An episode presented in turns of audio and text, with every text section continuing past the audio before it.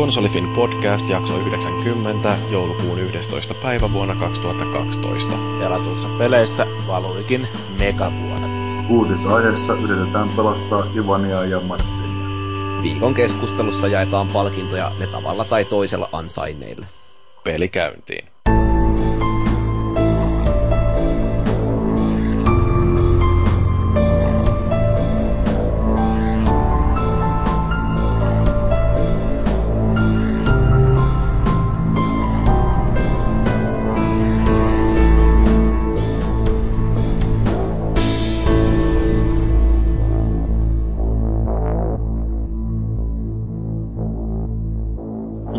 Joulu se jolkottaa lähemmäs ja meillä podcasteja on tänä vuonna enää muutama jäljellä ja meitä tätä juhlatilaisuutta tänne on nyt koostunut sitten juhlistamaan muutaman miehen porukka. Minä itse tietysti Jyri olen jälleen puikoissa, johdan puhetta ja sitten meiltä löytyy tuolta maagiset eli Andy. Moi moi. Kiva. Kiva saada sut, sut taas mukaan, kun Nintendo ei käsitellä. Niin, Niin, no se on justiin näin, että jos puhutaan liikaa Nintendosta, varsinkin jos on pikkasenkin positiivisempia viestejä, niin minä en meinaa osallistua keskusteluun ollenkaan. Sait vähän ansaittua lomaa. Kyllä, tai ansaitsematonta tai jotain. No mitäs, siellä on myöskin Valuiki. Joo, mä se suunnittelin jo torille lähtöä tu- Suomen sählymestaruuden kunniaksi. Mutta et ihan sitten päässyt kuitenkaan juhlistamaan tällaista tapahtumaa. No ei ihan tossa. Se on vielä käynnissä, mutta ehkä se 9-0 oli vähän liikaa sitten tokainen puolessa välissä. Niin, että kamelin selkä katkes. Joo. Joo. Sitten meillä on myöskin tuolla Frozen Bitein Mikael, toivottavasti. Joo, päivä päivä. Näytti hetken aikaa pahalta, että yhteys katkesi. Ei, tää on tämmöistä pientä säätöä, vaan kun täällä on kaikki tekniikalaita päällä yhtä aikaa. Niin... Hurjat varetukset käynnissä. No joo, mutta tota, niin, meillä tällä viikolla puhutaan varmaan tästä Video Games Awardsista, eli ehkä näkyvin, jos ei paras videopelipalkinto Gaala vuosittain. Me viime vuonna puhuttiin suunnilleen näihin samoihin aikoihin myöskin samasta aiheesta, mutta nyt meillä on hiukan erilainen näkökulma tähän, koska meillä on ihan pelialan edustajakin paikalla. Mutta sitä ennen mennään nämä meidän perusaiheet, eli mitä on pojat pelanneet ja uutiskeskustelu, ja sitten siitä päästään vähitellen siirtymään sujuvasti tonne meidän viikon puheen aiheeseen. Mutta eipäs tässä enemmittä puheitta, niin ruvetaan vaikka keskustelemaan tällaisista peleistä, joita ollaan pelattu. Ja Valuikilla näyttää olevan aikamoinen lista niitä tossa. Joo, sulla on ollut ilmeisesti liikaa vapaata aikaa, kun oot kerännyt pelaamaan vähän mitä vaan. No sitä mulla ei ole kyllä ollut, mutta tota, no pari viikkoa on ollut nyt taas kerkee, kerännyt vähän kokeilee sitä sun tätä. Eli lähinnä toi Wii U tuli tässä saatua sitten julkaisupäivänä ja sille sitten heti kättelyssä niin Batman Arkham City Armored Edition koneeseen. Ja tota, onhan mä sen pelannut jo Pleikkari kolmosella, niin samoin kuin Asylumin, niin kahdesti läpitteli. Molemmista on kyllä platinat hommattuna. Ja tossa noin, niin kyllä se niin kuin edelleen on siis hemmetin hieno peli. Että se tappelusysteemissä etenkin on semmoista niin sujuvaa ja semmoista niin kuin viihdyttävää, että sitä jaksaa hinkata. Että sen verran nyt huomasi pientä gonahtamista kuitenkin, että pistin vaikeusasteen vaan normaalille se hardilla vääntänyt aiemmin läpi, mutta ei vaan niinku juosta läpi tarinaa taas ja katsella, että vieläkö se houkuttelee. Ja kyllähän se, että sivutehtävät nyt jäi sitten vähän, vähän vähemmälle. Samat tutut tehtävät olisi poliittisten vankien pelastamista myöten, niin ne ei sitten enää oikein houkutellut. Tuossa Wii U-versiossa, jos niin uutuuksia siitä miettii, niin no teknisesti vähän ihmetyttää, että se niin kuin ruudun päivityksessä on vähän hetkittäin ongelmia, että vähän tahtoo olla tahmeita. Ja toinen on sitten se, että en muista, että oliko pleikkarilla niin pahasti, mutta kun vaihtaa niinku huonetta tai paikkaa, niin iskee semmoinen aika, aika niinku selkeä lataustuokio siihen, joka nyt ei varsinaisesti näy, mutta se vaan niinku ruutu pysähtyy hetkeksi aikaa. Se lataa sen seuraavan. Ja, ja mitäs, no niin, no sitten se, mistä toi varmaan koko paketin nimikin tulee, eli sitä uudesta panssarista, minkä toi Battis on saanut, niin siinä kun täräyttää tota molemmat tatit pohjaan, kun on kerännyt vähän tämmöistä turboboostia päälle, niin sen jälkeen sitten tämä muuttuu sellaiseksi superlepakoksi, joka tota, mätkii kaikkia suojuksista riippumatta. Kyllä edelleen osumaa pystyy ottaa, jos antaa vastustajan iskeen, mutta tosiaan niin lähinnä se, että siinä pääsee niin kuin vastustajien kilvistä ja erikoispanssareista eroista kertarykäyksellä. Ja, ja et se nyt on, se on ihan hauska lisä siihen, mutta ei sen oikeasti mitään uutta niin kuin, kokemisen arvosta sisältöä siihen tuo. Mutta sitten noin ehkä niin kuin konkreettisemmat uudistukset siinä on niin sen gamepadin hyödyntämisessä. Ja en, en itse muista, että oliko se pleikkarilla se on aikanaan, että niin tuolla, niille, niille näppäimillä vaihdettu jotenkin kivasti niitä eri aseita keskenänsä, mutta tossa se täytyy niin kuin gamepadia, niin eka mennä sitä valikkoon ja, ja sieltä valita, että mitä haluaa käyttää. Ja se on vähän silleen nihkeetä, että se valikko katoo heti, jos liikkuu. Eli tota, täytyy pysähtyä ja valita, valita sitten joku räjähdysgeeli sieltä tai mitä Batclawta sieltä onkaan käyttöön. Eli se valikko ei näy siinä gamepadilla koko ajan vai miten se on? Joo, ei. Että se täytyy siis erikseen valita. Et pääasiassa siinä näkyy vain kartta koko ajan. Sitten nämä niin kuin, muut valikkomahdollisuudet, eli jos haluaa kantaa niin uusia kypisteitä Batmanille, niin nekin pääsee sitten valikon kautta sieltä laittaa. Eli minkälaista niin kuin starttikikkailua siinä ei enää ole. Sitä ei tarvii enää välittää, mikä on tietysti vähän tuonut semmoista sujuvuutta siihen lisää. No onko siinä gamepadia sitten hyödynnetty jotenkin erityisen järkevästi? Öö, siis jotain sellaista, että sen takia nimenomaan kannattaisi ostaa toi Wii U-versio näiden muiden vaihtoehtojen sijaan. no ei varsinaisesti, että siinä kaikki niin tietysti, no jos käyttää sitä manuaalisesti ohjattavaa, mikä se nyt onkaan semmoinen lepakkomerkki, mitä heitellään siellä. Patarangi. Niin, niin se toimii siellä gamepadin liikkeen tunnistuksella. Ja sitten niin kuin räjähdysgeelit esimerkiksi kattellaan, että ne pystyy niin kuin räjäyttämään yksi kerrallaan sillä padilla. Mutta oikeastaan niin ainoa semmoinen selkeämpi ero on tota se ovikoodien hakkeroiminen, missä tota, täytyy niin kuin sormella käydä etsimässä sieltä äh, gamepadista semmoinen kohta, missä on niin kuin murtokohta, josta sitten niin, pitää hetken aikaa pohjassa, niin se on niin kuin, aukeaa yksi koodi niistä ja yleensä kolme siinä on ollut. Se vähän muuttuu haastavammaksi siinä, että siinä pyörii tämmöitä, että mitä lievirustoryntäviivoja ne nyt onkas sitten, jotka, joihin ei pitäisi niin osua. Jos osuu, niin sitten täytyy aloittaa alusta. Et se on ihan kivaa, mutta ei se nyt oikeasti hirveästi uutta sisältöä siihen tuo. Tämä se vähän ollut kyllä miettimään yleensäkin, että onkohan ne uudistukset on Gamepadiin siirretty, niin onko ne ollut lähinnä sellaitteita, että on tullut Nintendo, Nintendolta käsky, että on pakko jotenkin hyödyntää sitä. Tai onko ne on. ollut semmoista itsestäänselvyyksiä ollenkaan Rocksteadille, että näin olisi kohen kiva käyttää. Et se niin on... kai, kai pieni paini on siinä, että täytyy jotain saada kumminkin sinne. Niin, että kun se on ollut hirveän toimiva silloin niin kuin peruspadilla pelattuna. Ja toi ei peruspedia tue ollenkaan, että se on pakko pelata gamepadilla. Se, tosiaan se, että onko se niin kuin, tullut nimenomaan vaan sitä, että pakko käyttää jotenkin. Ja vaihtaa sen takia, että ei ne huonosti toimi mikään, mutta ei tosiaan uutta sisältöäkään siihen tuo. Ja, ja öö, niin on yksi, mikä pitää vielä pakko mainita sitä gamepadista, mikä ärsyttää aivan suunnattomasti, on toi Nintendo näppäinten asettelu, jossa A ja B, eli pleikkarilla X ja ympyrä on niin kuin täysin väärinpäin. Ja jos niin ympyrällä mennä valikoissa eteenpäin ja sitten ihmettelee raivostuneena, kun ei mikään toimi, kun painaa väärää nappulaa. Että vaihtaisivat nyt oikein päin ne. Taisi kivempi Joo. liikkua. Toi on mulla ollut ihan sama ongelma. Että ei, ei ole vaan niin pystynyt saamaan sitä millään päästä läpi. Se B, B niin kun tuntuu vaan tosi omituiselta. Joo.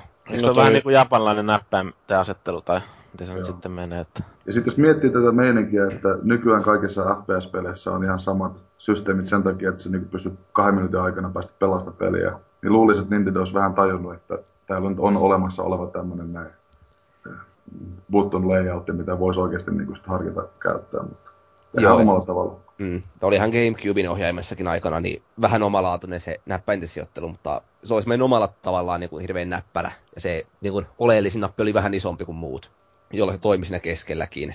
Mutta tossa se on vähän semmoinen, että kun tottunut muilla konsoleilla toiseen, tohon ei sitten mennä päästä sisälle. No toi on jännä sillä, että vaikka pleikkarilla ja boksilla niillä on se vasemman tatin paikka niin erilainen, niin siitä huolimatta mulla ei ole minkäännäköistä vaikeutta hypätä näiden kahden välillä, mutta kyllä jos ajattelee, että nyt on viimeiset 5-6 vuotta pystynyt käyttämään sillä että se alimmainen nappi on se aina, jolla liikutaan eteenpäin tai hyväksytään ja oikeanpuoleinen nappi on se, jolla peruutetaan, niin kyllä jos nämä kaksi vaihtaa päinvastoin, niin se on kyllä jotenkin niin hirveä rasitus aivoille, että ei, niin kuin, ei pysty kuvittelemaan, että tuollaisella tulisi toimeen ollenkaan. Mulla todennäköisesti tulisi fyysisesti pahoinvointia. Se on vähän niin kuin vaihtaa inverttiin räiskintäpelissä. Joo, ei siitä tulisi yhtään mitään. Niin tää oli muuten sellainen, Mikael, mitä mieltä sä oot, kumpi on oikea tapa käyttää tätä FPSissä sitä uh, suunta- tai katselutattia, invertti vai väärin? No siis mä olin, mä olin alun perin inverttiäijä, mutta sitten jossain vaiheessa joku vain vaihtoi sen mun, mä luulen, että se mun pikkuproidi, joka on aina vaihtunut sen, niin mä oon tottunut siihen ei invertaattuun Thank God. Onneksi Jyri on ainoa vääräuskoinen täällä. Mä, en, mä, en, le- mä en oikeasti, mä en ikinä oppisi tota. Se oli vaikeeta kyllä, pakko myöntää. Joo. Mutta se nyt pakko kysyä, kun se Frozen Boy jotenkin porukkaan kuulolla, niin tota, oliko Trinen kakkosen kanssa, kun sitä vaihdettiin tuolle Wii Ulle, niin oliko se gamepadin niin kuin, hyödyntäminen kuinka selkeää? Joutuiko se yhtään miettimään? Joutui, ja se meni uusiksi aika monta kertaa se hmm. koko skeema. Nyttenkin siis mua vieläkin inottaa se koko AB-hyppynappula-systeemi, ja itse asiassa Trine 2. niin aika paljon tehdään näillä äh, triggereillä ja näillä shoulder buttonilla tehdään aika paljon sitä aktiivista osioa siinä pelissä, että nämä kaikki AB-setit, niin niitä käytetään hyvin vähän, jos haluaa käyttää sitä touchpadia. Niin tota, mä itse olen tottunut siihen, mutta sitten kun huomaa, miten muut kuluttajat sitä käyttää, niin siinä on vähän sellainen pieni kompastuskynnys kyllä olemassa, pakko. Joo, mutta lähinnä vaan se, että niin kun, ei tosiaan helppoja päätöksiä, että, että kun itsekin muistan, niin kovasti rakastin sitä peliä tuolla pleikkarilla pelattuna. Enkä nyt niin kun, jäänyt millään tavalla kaipaa mitään erityisiä kikkoja siihen ylimääräisiä, mutta... Se on vaan se, kato, kun Gamepadin kanssa halutaan keskittyä just siihen ruudun käyttöön. Mä luulen, että Nintendo politiikka lähtee siitä, että ei olla keskitytty, tai olla keskitytty niin paljon sen ruutuun, että kaikki muut on vähän sekundaarista siinä vaiheessa. Joo, jees. No, mutta sitten tuossa Batmanissa vielä, niin toihan on tavallaan vähän niin kuin se Game of the Year Edition, eli isketty kaikki DLC mukaan siihen sitten, miten niitä on niitä haastetehtäviä, ja sitten siinä on tarina, tarinallistakin puolta, eli toi Harley Quinn's Revenge DLC-paketti, joka on ehkä, ehkä tunnin tai puolitoista pitkä, ja se on erittäinkin viihdyttävä, mikä niin kuin loppuu tavallaan hirveän, en halua spoilata, ettei kukaan suutu siitä, mutta vähän samanlaisiin tunnelmiin kuin toi The Dark Knight-leffa. Eli tota, vähän ihmetellyt, että miksei Rocksteady ole vielä ilmoittanut uutta Batmania. Tai kuin hirveä potentiaalihan tossa olisi. Mm. Lähteisi tarinaa eiköhän, jatkaa. Eiköhän se sieltä tulossa. Mm. pari vuotta joku toikin julkaistiin, että mm. saisivat kohta kertoa jotain. Mitäs yes. muuten hei, tota, uh, kuinka olennaista, kun mä en ole pelannut noita Batmaneita kumpaakaan, niin onko se Arkham Asylumin pelaaminen ennen kuin siirtyy tuohon sityyn niin jotenkin hyödyllistä tai olennaista? No on se helvetin hyvä peli. Joo, mutta ei ole millään tavalla pakollista, että Tuossa on tuossa Cityssä ihan muutama semmoinen viittaus siihen Asylumiin, mutta ei niitä oikeasti, niin kuin, ei menetä mitään, jos ei tiedä niitä. Tänne on lähinnä sitä niin kuin, mainintoja, jotka vähän syventää, syventää dialogia, mutta Asylumin pelaamista mullakin on niin pitkään, että eihän mä sitä muista yhtään mitään. Ja silti nautin tosta edelleenkin. No se mitä mä tuossa sun juttujen aikana tilasin sen itselleni, että... Hyvät myyntipuheet oli.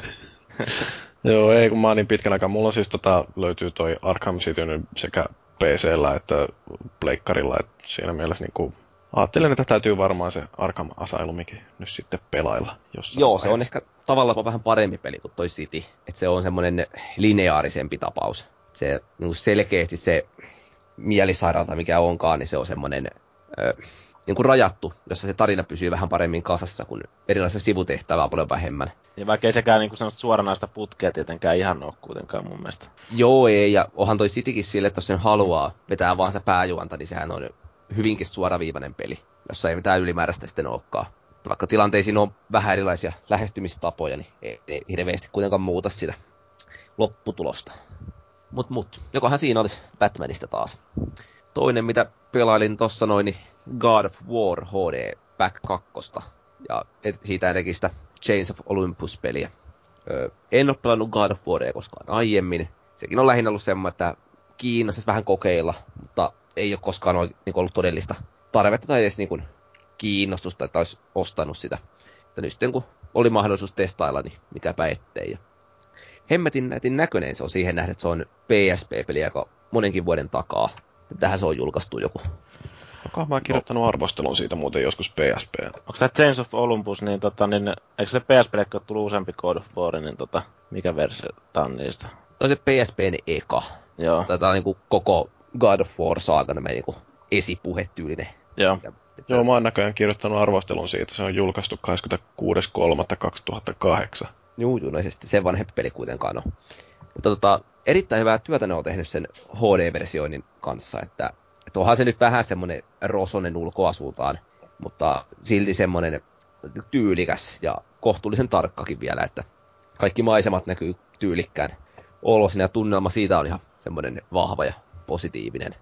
Mutta se, mikä itse kyllä tuossa alkoi ahdistaa heti niin kuin alusta lähtien, on se, että se dialogin taso, mikä siinä on, niin on kyllä niin hirveätä shaishee, että pahaa tekee. Että myötä häpeä meinaa iskee, kun kuuntelit Kratosin juttuja. Ilmeisesti kuuluu vähän tuohon sarjaan, että Kratos olisi niin äijä, että hän, hän ei puhu muuta kuin suoraviivaisia tyhmiä lauseita. Mutta ei se niin onnistu kyllä perustelee mulle itteensä se ratkaisu. Että se on nimenomaan sellaista I will kill you tyylistä dialogia alusta loppuun. Tai ihan loppuun asti on vielä ehtinyt pelailla, mutta varmaan joku neljäsosa jäljellä enää siitä, että aika niin kuin loppumetreillä kuitenkin jo.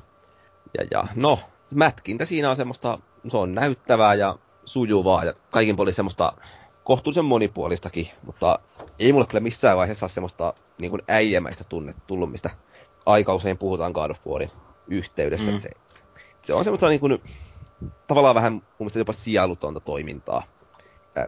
Tyylikkäästi tehty, mutta ei, ei lähde mulle hirveän. Mä oon tota, itse joskus kanssa, tuolle, mä oon tainnut näitä HD-versiot kanssa niin ladata, ladata niitä Pleikkari 2 peleistä kanssa itse tuohon PS3 ja sitten just tää peli taitaa olla myös PSPllä joskus ollut, mutta mä aina jonkun, jonkun verran jaksanut pelaa, mutta sitten mulla on jäänyt jotenkin kesken vaan nämä pelit. Ei ole vaan niinku siis, joten en ole itse päässyt koskaan sisälle tähän. Vaikka ihan hyvää mättöähän se niinku on, mutta en ole niinku ymmärtänyt tosiaan itsekään sitä hehkutusta välttämättä. Joo, en tiedä, olisiko ne niin kuin, kotikonsoleille isketyt versiot niin jotenkin parempia, vähän syvällisempiäkin. No mä muistan, että ensimmäinen God of War, jonka mä pelasin Pleikka 2, niin mä olin täydellisen myyty. Mun mielestä se on, no tällä meidän vanhalla arvosana-asteikolla, niin olisin antanut sille täyden kympin. Musta se oli virheettömimpiä pelejä ja on edelleenkin yksi virheettömimpiä pelejä, mitä mä oon nähnyt. Että siellä on jotkut kitissy siitä loppupään yhdestä sellaisesta pyöräterä-osuudesta, joo, mutta musta se vaan on niin jumalattoman tinkimättömän upeasti tehty peli, että ei siinä voi kuin ihastella. Ja mulla nyt löytyy noin ykkönen ja kakkonen tuolla levyllä. Tilasin sen Kanadasta tämän uusi, uusion version Pleikka kolmoselle sitten Kanadasta sen takia, koska siinä ei ole näitä eurosensurointeja. Tarttis vaan joskus ehtiä pelaamaan. No ehkä se ykkönen täytyy sitten kokeilla vielä, mutta ei nyt tolla perusteella, niin ei nyt tosiaan myynyt sieluani tolle sarjalle, että ihan kiva, mutta ei, ei häävi. Joo, mä aika kahdeksan puolmaa näköjään olin antanut silloin aikaisemmin tolle Chains of Olympukselle ja näköjään lueskelin tuossa äkkiä noita kommentteja, mitä siitä oli tullut, niin porukka on vetänyt aika pahasti hernettä enää, kun mä oon niin huonon antanut sillä. okay. ilahduttava tämmönen. Joo, koska ei voi antaa oikeat arvosanaa. Ei, ei, ei, täysin paska arvostelu. Ja mitään muutahan niistä ei koskaan katsota kuin se arvosana. Ei, ei, ei, mitä sitä nyt suotta tekstejä lukee. Joo, se kannattaa yleensä mainita heti alkuun siinä, että liian pitkä te- teksti en jaksanut lukea, mutta antaisin eri arvosanan. Paska arvostelu. mutta paskoista arvosteluista päästään paskaan peliin. Eli tota, Wii Ulla on Tank, Tank, Tank. Nimistä. Niin sähän pääsit ottaa tähän tuntumaan Gamescomissakin. Joo, siellä testailin jonkun yhden tehtävän verran. Ja siellä se jätti silleen ihan kohtuullisen niin kuin, hyvän maun. Että, ja rumahan äh, se on mikä? No ruma se on kyllä, mutta se on sikäli hyvin tasapainossa muun sisällön kanssa, että ei kyllä vakuuta millään osa-alueella. Että se on semmoista todellista arcade-tankkiräiskintää, jossa käydään ampumassa jossain kaupungissa, niin jäätävän kokoisia gotsilloita ja hämähäkkejä ja hamstereita ja mitä kissanpentuja onkaan. Ja tarinakin on sitä luokkaa, että siinä on aika vahvasti että Advance Wars vibat tuli mieleen, mitä tuossa se Game Boy Advancella, kun se sarja-aikana oli vahvana, mutta Joo. sarjakuvamaista meininkiä sitten, niin jostain kotistudiosta naureskellaan pari, pari kommenttia aina ja kerrotaan, että hyvin vedit taas kerran. Ja kyllä meidän sitku tulla, kun kattelee sitä montako tehtävää siinä pelissä ja 500han sitä paljastui lukemaksi sitten. Okei, okay, no yksi, yksi tehtävä nyt ei kestä kuin pari minuuttia, mutta se on silti semmoinen määrä, että vähemmästäkin viiltelee kyllä valtimonsa auki. Mutta tota, siinä sitten lopulta paljastukin, että jokainen tehtävä olisi niin kuin, pitäisi käydä noin parikymmentä kertaa läpi jokaisella eri tankilla. Ja paria ekaa niistä kokeilin vetää useamman kerran ja se ei muuttanut sitä peliä yhtään millään tavalla, että onko tankki sitten ihan vähän nopeampi vai hitaampi ja ampuuko se kuulia vai konekiväärillä vai millä tekeekään. Se oli ihan yhtä tyhjän kanssa. Ja no, siis se oli semmoista, sopisi ehkä paremmin tota, tabletille lii, niin kuin kaupungilla pelaamiseen vaikka. Sitä jaksaa niin kuin pari tehtävää kerrallaan. Sitten viimeistään kolme jälkeen iskee itku ja murhe, kun haluaa vaan päästä pelataan oikeita. Konsolin ääressä kuitenkin on. Et, se ulkoasu siinä on semmoista sarjakuvamaista, mutta todella rumaa kuitenkin. Et, siinä on, se on jotain epätarkkaa ja musta en tiedä onko HD millään tavalla, mutta elkaan uskoisi, että on.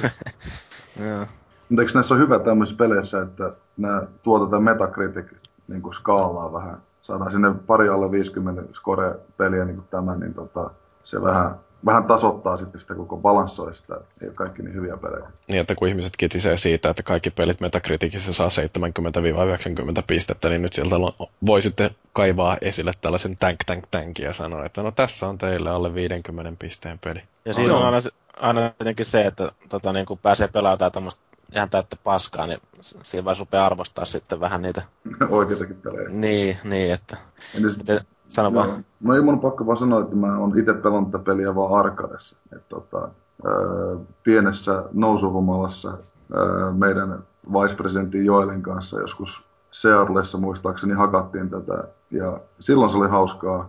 Ja siinä kun oli tänne niin monenpeliaspekti ja, ja piestiin toisiaan, niin se oli ihan mukava juttu. Mutta en, en ehkä niin kuin näkisi sitä niin kuin sen konkreettisesti ulkopuolella, että arkadessa meni ihan hyvin. Mutta Joo, että siinä toiminta Critic 48 kertaa aika, aika hyvää kuvaa sitä pelistä. Ei, ei oikein ole lähtenyt. Jos nyt jotain hyvää haluaa löytää, niin siinä kun aloittaa pelin, niin voi ottaa itsensä valokuvan, jolle sitten voi laittaa jotain tiikerin nahkaa päähän tai Stalinin sotakypärän tai sellatteen. Että se on, se on niin kuin se ainoa hyvä asia siinä. Kuulostaa System Selleriltä. Kyllä, mutta tullut näköjään suoraan sitten alennusmyyntiin, että alle 40 konsolinetissä sieltä vaan, jos haluatte vihata jotain Wii ja Aika kova, kova hinta kumminkin tuommoisesta pelistä. Joo, vaan saa aika pian vitosella sitten, kun tulee pari seuraavaa hyvää peliä. Joo, nämä on nyt hyviä semmoisia. Saa vähän sinistä sinne hyllyyn, kun ei ole paljon viivupelejä vielä. Eikö se ole tavallaan ihan, mitä mä itse ainakin ymmärtänyt, niin ihan, ihan hauska välillä tehdä tämmöisistä paskemmistakin peleistä arvosteluissa. Ihan pääsee ihan kunnolla revittelee sitten siinä. Se on tosta. Eikä ole mitään turhia paineita, että kukaan vetäisi hernettä enää siinä. Niin. No, Joo. kerros nyt vielä jostain hyvästä pelistä. No kyllä, eli Far Cry 3, josta parina viime viikkona laitettukin puhua täällä näin. Eli tota, hemmetin hienoa. Mä sitä ykköstä aikanaan pelasin about siihen asti tuli nämä mutantit mukaan, joka vähän niin kuin tuhosi sen pelin kokonaan. Että kaikki me hyvät fiilikset lähti se siinä kohtaa. Joo, mulla tuli ihan sama ilmiö, että kun niitä ihme ökömömmiä siellä rupesi ravaamaan siellä puulatvoissa, niin mä olin sillä niin, että okei, tää ei enää kiinnosta. Joo, se on siihen asti niin edelleen yksi niin kuin, omissa kirjoissani parhaista räiskintäpeleistä, mitä on tehty. Mutta hienosti tuhosivat sen kaiken. Ja kakkonen on hyllyssä, mutta en ole vielä ehtinyt pelailla sitä. Täytyy ehkä korkata, koska tämä kolmonen kyllä tuli aivan puskista, että miten hienon pelin on saanut tehtyä.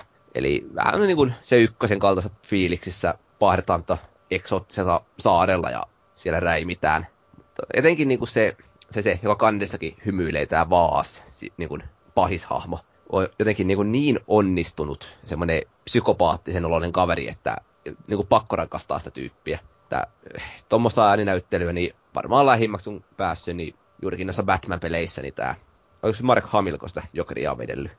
Joo. Kyllä, niin, Luke, siinä, Kai Valtteri. Joo, niin siinä on ta, ihan semmoista samanlaista psykopaattista meininkiä. Se dialogi vielä istuu sen suuhun aivan täydellisesti, niin tykkäsin.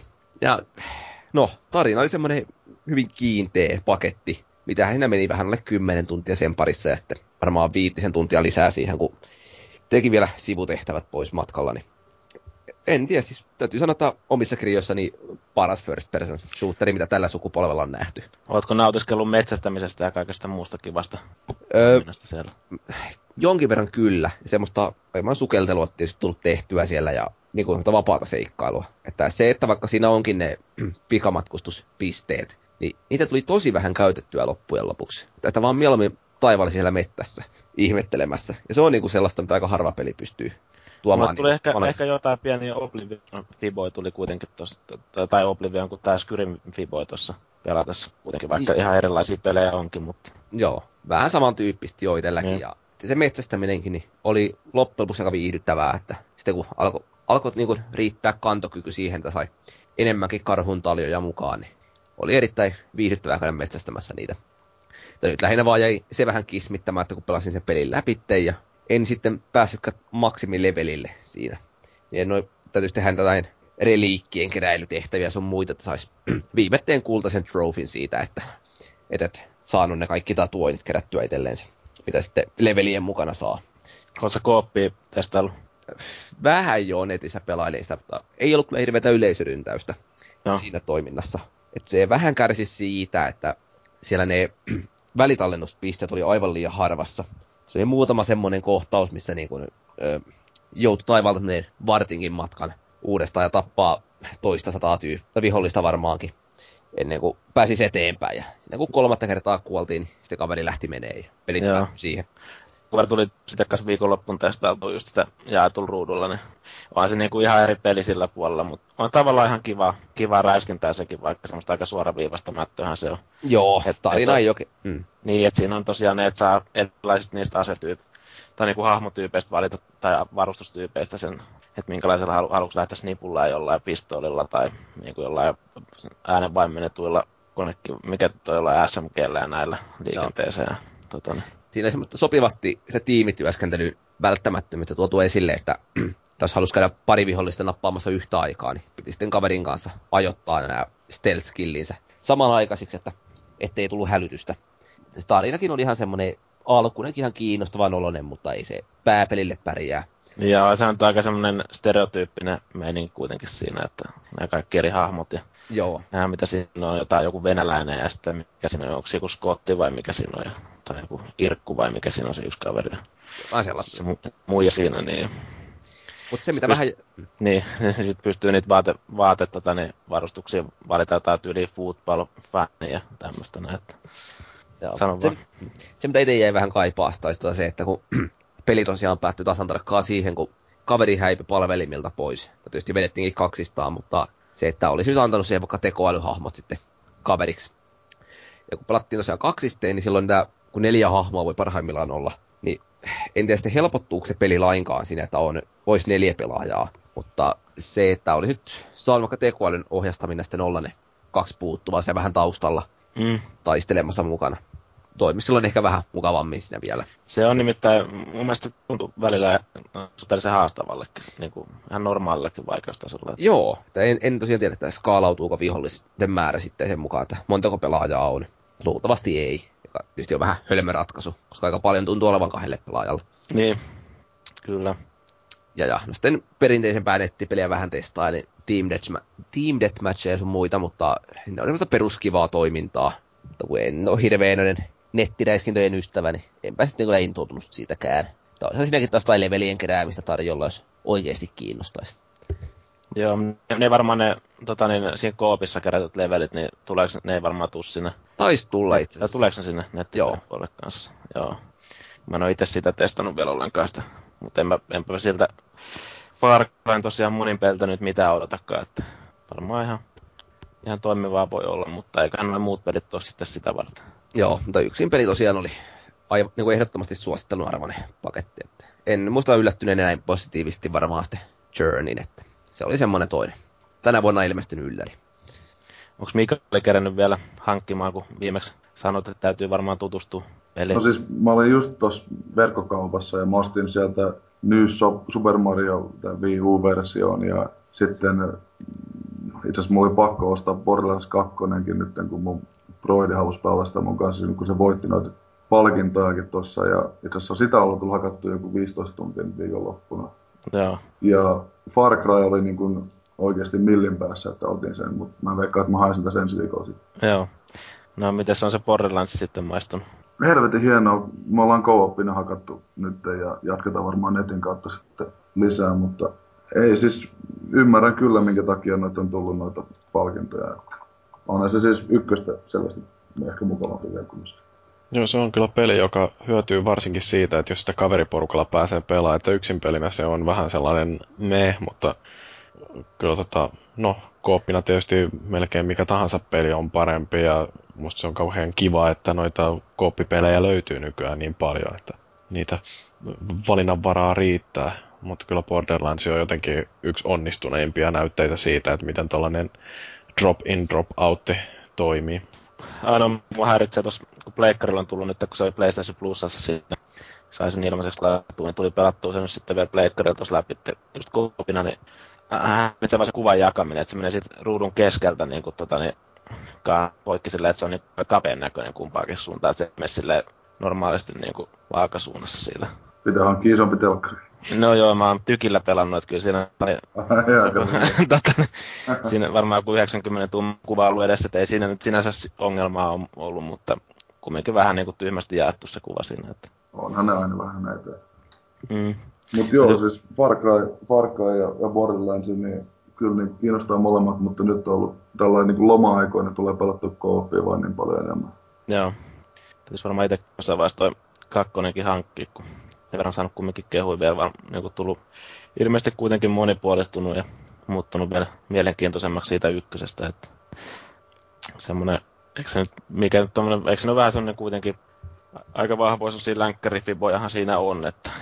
On joo, joo. ja sitten jos tykkää, mä siis mä yleensä, no viimeisin peli, mitä mä pelasin ihan liikaa, oli taas Torchlight 2, missä on ihan samanlaista grindaamista ja aseiden hankkimista, niin jos siitä saa vivoja, niin sitten se on tosiaan bonus. Joo, kyllä. No mitäs, onko sitä Mariota kerännyt kokeilee? Joo, mä oon siis viime kerralla mainittiin vähän kanssa Marioa ja nyt itse asiassa sain sen sitten himaan, niin helkkari hyvä yllätys tai jonkun verran näihin vai, van, siis aina vaikea puhua niin kuin New ja New Mario, kun ne on kaikki nykyään melkein viimeisen muutaman vuoden ollut New Super Mario nimellä. Mutta siis ne aikaisemmat, vanhemmat New Super Mariot, niin ei ihan mu- muuhun toiminut niin hyvin, mutta tässä on, tota, tässä on joku semmoinen it-tekijä, että tämä on viime kerralla verrattiin just näihin vanhoihin SNES Marioihin, Super Mario Worldiin. Se tuntuu Mariolta. Mm, mä en ole noita Marioita niin paljon pelannut, että mulle sanoisi tuollainen mitä, niin miten peli tuntuu Mariolta? Siinä on, siinä on jonkun verran siis, miten se nyt sanoisi, oh, se on enemmän, enemmän laitettu siihen itse peliin, niihin kenttiin ja kaikkeen tämmöiseen sitä huomiota, että se ei ole vaan semmoinen, että juostaan ja mennään, vaikka siinä on hyvin paljon sitäkin.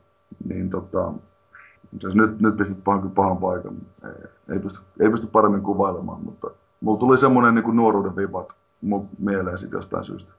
Joo, mä itsekin kuullut paljon niin vertauksia just siihen Super Mario Worldiin ja näin, ja se, se on tietenkin aika iso kehu ja semmoinen hyvä, kun se on mun mielestä itse pidän sitä niin kuin varmaan parhaana Mario pelinä, ainakin tosi lämpimät muistot siitä on just siitä pelistä, että varmaan jotain, joku vaikuttava tekijä silläkin on siinä, että se, se tosi aikoinaan, kun tuo Super Nintendo tuli taloon, niin oli siinä sitten kanssa tuli mukana, että se tuli väännetty vähän hulluna, mutta se voi, olla, se voi olla se, että se on tavallaan niin kuin konsoli ensimmäisiä peliä, ja sitten siihen, mä luulen, että se on vaan yleensäkin saanut niin paljon siinä design, design-prosessissa, tekemisprosessissa niin paljon huomiota enemmän jotenkin. No on, se on niin kuin rakkauden hedelmä selvästikin tämmöinen.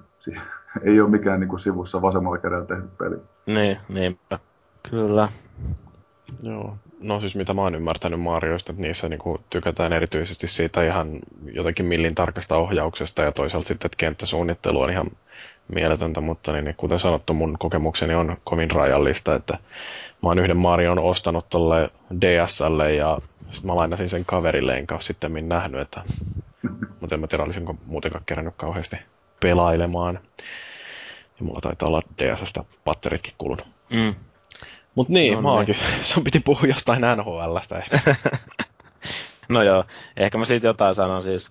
Piti vaan sanoa, pu- mehustella sitä GM Connected Mode, eli sitä Manager Mode siinä, mikä on niinku, mitä annetaan netissä, kun tuolla tuolla konsolifinin puolella on liivi, missä on se konsolit manageri, ja se ei nyt välttämättä niinku, se on aika kovin pelaajia, että ei nyt hirveän kova menestystä vielä tähän mennessä ole tullut, ja ei varmasti playereihin tule mentyä, mutta tuossa kumminkin loppupuolella nyt sitten tuli taas vähän trade deadline rajoilla, niin tuli ruvettu tekemään kauppoja siinä, niin, tota, niin se on aika mielenkiintoista. Se varmaan kertoo jotain sit pelimuodosta, kun jos sä jossain duunissa, niin tota, väännät virtuaalimanagerissa kauppoja silleen niin kuin ihan hulluna niin kuin netin, netin välityksellä katsoa, että onko tullut yksityisviestiä, onko tämä kauppa nyt menossa, niin kuin, saadaanko me jotain kauppaa tehtyä tässä vai meneekö tämä nyt taas munilleen, kun siinä on niin hirveä, hirveä vääntö, että kumpikin, kumminkin nämä niin joukkueet haluaa haluaisi hyötyä jotain tai saada semmoista, niin kuin jär, semmoista hyötyä sille omalle joukkueelle siitä kaupasta, niin tota, tuossa sitten tuli väännettyä kumminkin semmoinen aika, aika mega, mega diili siinä, että tota, niin, mulla itsellä tuo Los Angeles siinä, niin tota, siinä lähti käytännössä koko ykköskenttä kenttä vaihto, että sieltä lähti Carterit, Richardsit ja Kanye pois ja sitten lähti, mulla oli, mulla tällä hetkellä Duncan kiitti treidattu alkukaudelta Chicagosta sinne. Mä en tehnyt itse sitä tradea, mutta tota, niin, se lähti kanssa samassa kaupassa ja sitten sen Datsukia ja Patrick Tappia ja tota, niin, ää, sieltä tuli Kruun, Kruun ja tota, Jokisen Jussi tuli siihen vielä sitten kanssa mukaan, että Datsuk on käytännössä sen pelin yksi parhaimpia pelaajia siinä, että pitää vähän tuonne hyökkäykseen niin sanotusti, niin sanotusti käsiin lisää ja tämmöistä näin, että niin kuin itse oikeasti ei mitä sen kummempaa ollut tuosta sanottaa, mutta just se, että niin kuin, kyllä se varmaan sitten mun kertoo että niin kuin duunissa kelalle, että näytetään niin kuin, saada niitä hommia hoidettua. Että en, en, muista, että milloin mulla on viimeksi, mä niin viimeksi jotain peliä niin kuin noin, noin paljon miettinyt silloin, kun sä oot poissa ilmasta, että, että, että kyllä onhan tuossakin vielä siis paljon parannettavaa ja kaikki valikot, tosi, tosi hitaita ja näin, mutta jos toi EA saa taas ensi vuonna kehitettyä sitä, niin veikkaan, että tulee vietettyä jonkun verran aikaa sitten senkin parissa taas. Että... Pääsitte taas Pikkaraisen kanssa keskustelemaan siitä, että kuinka paljon näitä muutoksia on aina näitä NHL-versioiden välillä. Joo, mä olen aika, aika hedelmällistä se keskustelu. joo, mä tiedän, että mikä sun vasta-argumentti on. joo, joo.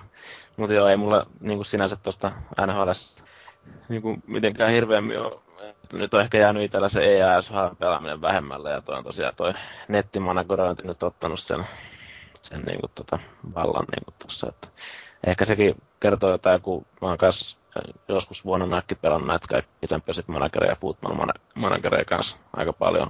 Niin kuin, tavallaan ihan erilaista, että tosiaan sä pelaat itse, ei niin paljon mitään säätömahdollisuuksia, mutta kumminkin pystyy vaikuttamaan siihen oman joukkueen pitämiseen ja juttuun. Ja se nyt ne kausi vähän loppuu, niin tulossa nämä kaikki draftit sun muut, että siinä täytyisi vähän kanssa käydä laittaa skautteja li- liikkeelle ja katsoa vähän, että mitä sieltä kannattaa varailla sitten ensi kausilla mukaan.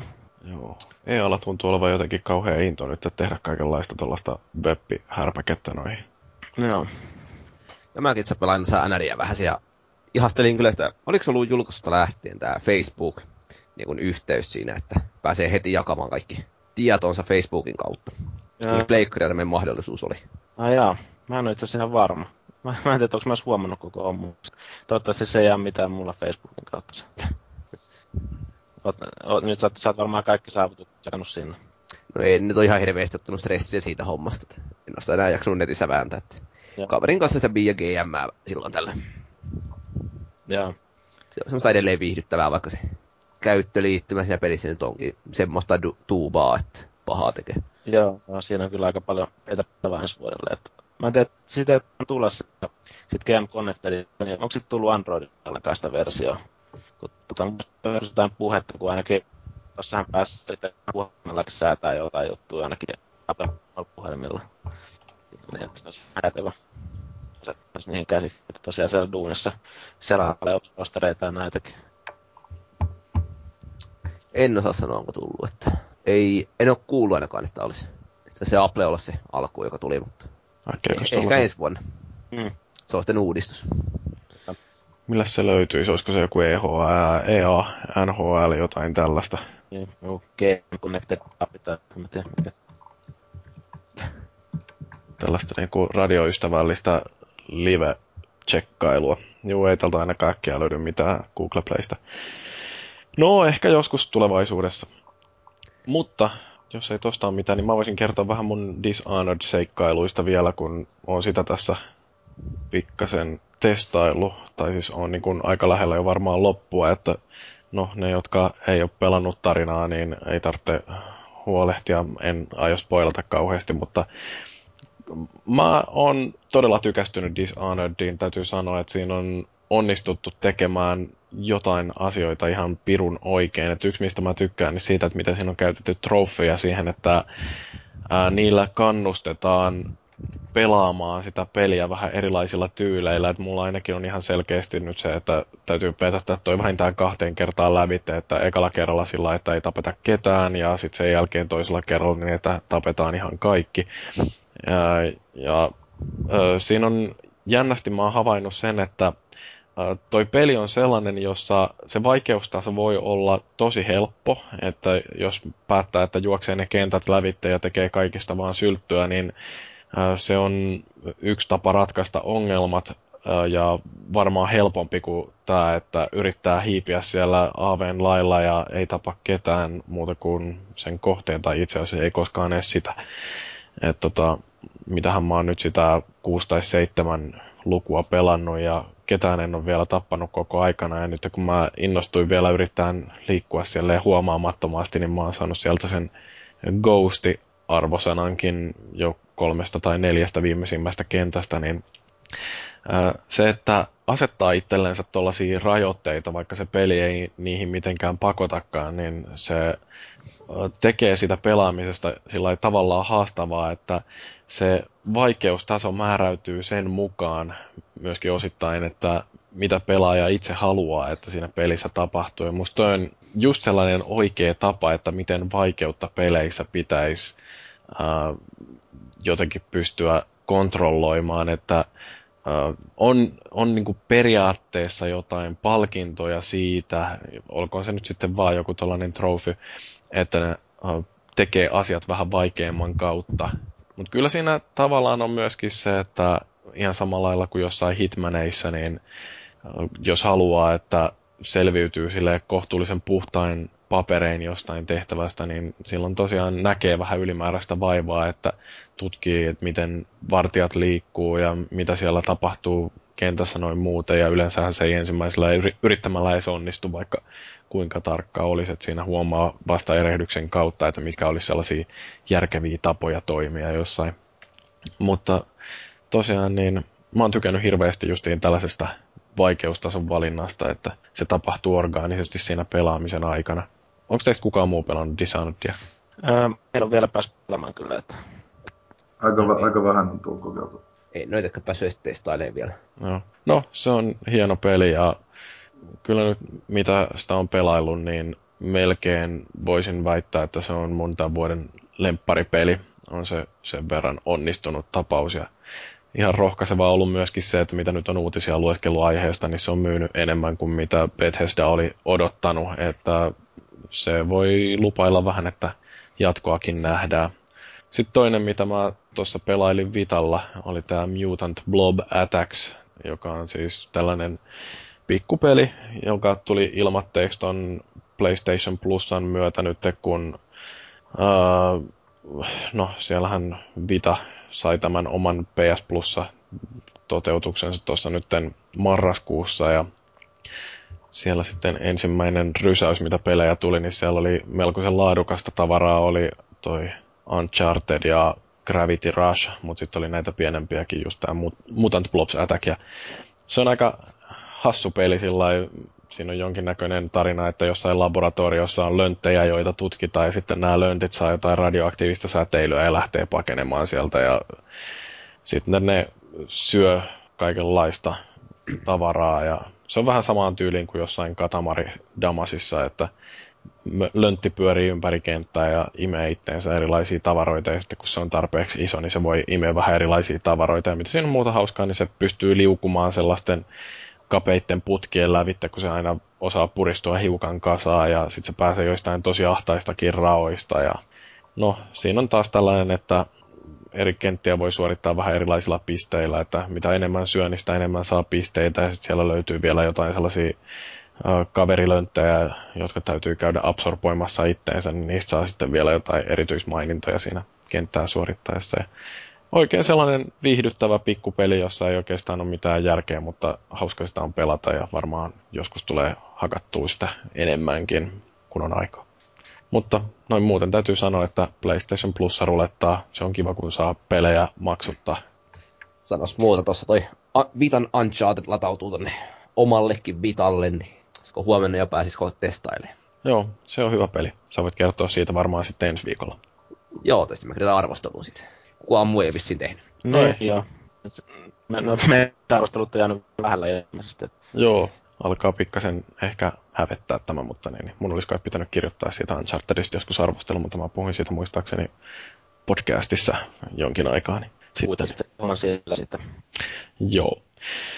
No, mutta meidän moppiosuus on siinä lyhyesti kuitattu. Seuraavaksi voitaisiin siirtyä tuonne uutisotsikoihin, jossa meillä edelleen muistellaan vangittuja tsekkejä ja on siellä vähän jotain Nintendo uutistakin, mutta sitä ennen me voitaisiin ihan pikkasen kuunnella taukomusiikkia ja sitten palata asiaan.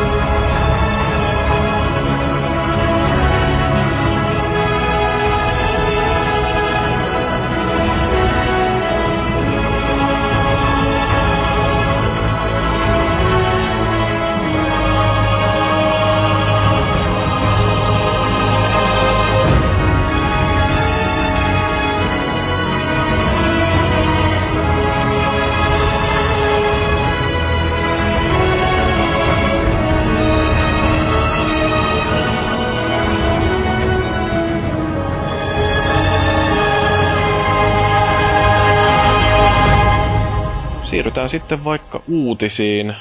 Tällä viikolla on ollut ehkä pikkasen hiljaisempi uutisviikko, joten on täytynyt kaivaa vähän kauempaa. Aloitetaan vaikka tuollaisesta, mistä on aikaisemminkin puhuttu, tämä Tsekin ja Kreikan välinen ulkopoliittinen selkkaus, jossa kaksi armakehittäjää, eli Ivan Bukta ja Martin Petslar on ollut vangittuna nyt syyskuusta asti tuolla Kreikassa, koska lomalla ollessaan, niin ne oli pidätetty ja epäillään vakoilusta. Uh, eli olivat jotain lentotuki, mikä se on, sotilastukikohtaa siellä kuvailleet ja, ja tota, vaikka olivat ihan lomalla olleet ja nyt sitten Kreikan poliisi oli pidättänyt ja heittänyt putkaan ja nyt sitten odotellaan, että jotain tapahtuisi. Pojilta niille ei annettu mahdollisuuksia maksaa itsestään lunnaita, että olisivat päässeet edes jonkinnäköiseen vapauteen tutkinnan ajaksi. Ja siellä nytten, mikä tämä on tämä Help Ivan Martin sivulla, niin siellä on laskettu, että 91 päivää tätä nauhat, nauhoitettaessa ovat olleet nyt vangittuna.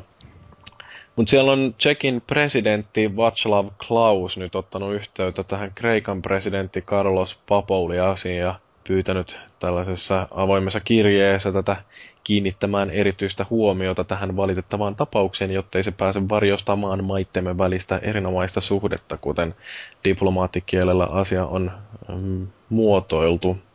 Ja no tämä nyt ei itsessään aiheuttanut minkäännäköistä liikehdintää. Kreikassa taitaa olla vielä tällä hetkellä oikeuslaitos vähän muutenkin jumissa, kun siellä kaikki lakkoilee. Se on hieno maa Kreikka, ilman koska niillä meneekin taloudellisesti niin hyvin. Mutta Europarlamentissa on myöskin ruvennut nyt tapahtumaan siellä kaksi parlamentaarikkoa, Tsekin Jan Brezina ja Kreikan Nikit Savela on uh, ruvennut nyt sitten toimimaan, että tälle tapaukselle saataisiin jonkinnäköinen päätös jossain vaiheessa. Ja mistä nämä parlamentaarikot on erityisesti ollut nyt näreissään, niin siitä, että nämä on tosiaan ollut kolme kuukautta vankina nämä kaksi tyyppiä, niillä ei ole minkäänlaista toivettakaan ollut siitä, että tapaus etenisi edes oikeuskäsittelyyn asti ja sitten ne on kolmessa eri sellissä ollut ja tässä viimeisimmässä ne on 22 muun vangin kanssa. Aika mukavan kuulosta olosuhteet. Joo, joutuu siellä nukkumaan lattialla ja on kaiken puolin kiva juttu. Siellä nämä on lähetellyt Bukta ja Be- Petslar sukulaisillensa kirjeitä sieltä ja alkuun ne oli vähän sellaisia valoisampia ja optimistisempia, mutta siinä on alkanut viime aikoina sävy muuttuu vähän synkemmäksi, että ei niillä pojilla ole enää millään lailla kivaa. Ja tosiaan se, että jos ne oikeudessa todetaan nyt sitten syyllisiksi vakoiluun, niin siellä voi tulla 20 vuoden linnatuomio, mikä ei ole kauhean hauskaa siinä. Armon kehitys varmaan ainakin kärsisi. Kyllä se vähän huono huumori on sitten, että jos se siihen menee. Mika oli ihan kovasti kampanjan kavereiden puolesta jo. Joo, mulla, mulle tämä on iso asia. Ja vaan senkin takia, totta kai maailmassa on isompiakin asioita, mutta kun on Deva ja tavallaan niin kuin kumppaneita, komrades siellä, siellä hommia hoiton ja menee. Siis sekin, että jos mä menisin tekemään vaikka tutkimusta johonkin tulevaan peliin, ja lähtisin vaikka nyt jonnekin vaikka Sao Paulon slummeihin Max Payne 7 varten kuvailemaan jotain kuvia, ja yhtäkkiä mut vaikka kidnapattaisiin sinne ja olisinkin jossain vankilassa, niin ei se, ei se niin kahden siistet jutut kuulosta.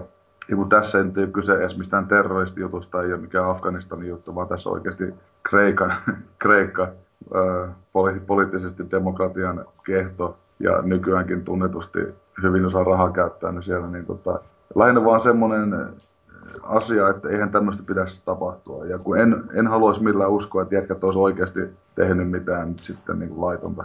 Niin, no ei toi varmaan eroa siitä, kuin mitä noi Red Lynxin pojat teki jossain tuolla Normandian rannikolla, että ottivat valokuvia, että voivat mallintaa mahdollisimman aidosti sitten jotain Pathway to Gloria. Niin varsinkin siihen peliin piti olla mahdollisimman aidosti. Kyllä.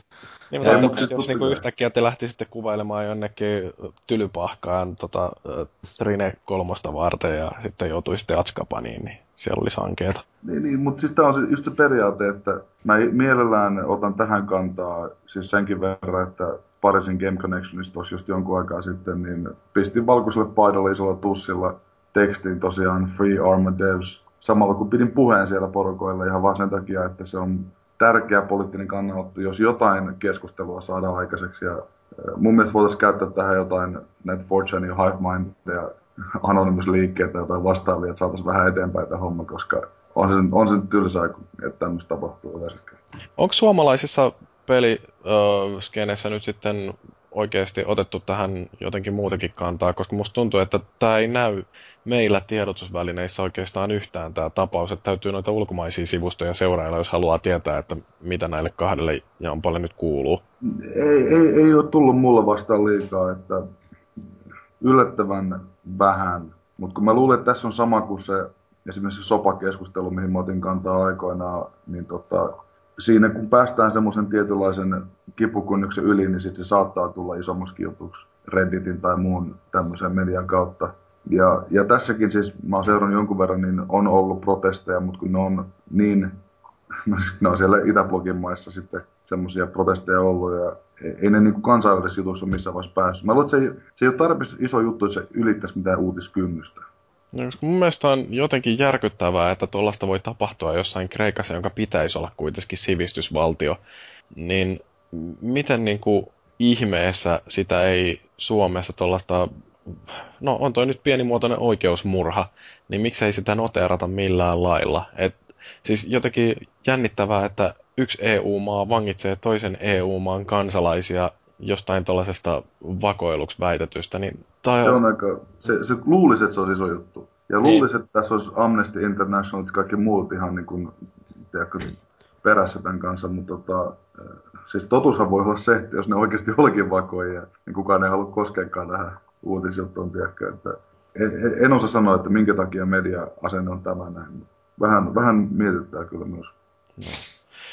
Juu, Mutta koitetaan, koitetaan saada jotain tehtyä. Ehkä, ehkä tässä pitää, pitää joku nälkälakko, protesti tai joku vastaava. Mm. Mä, mä menen huomenna duuniin, niin mä en syö mitään sieltä. Sitten porukka ihmettelee vaan, kun Mika rupeaa kuihtua silmissä.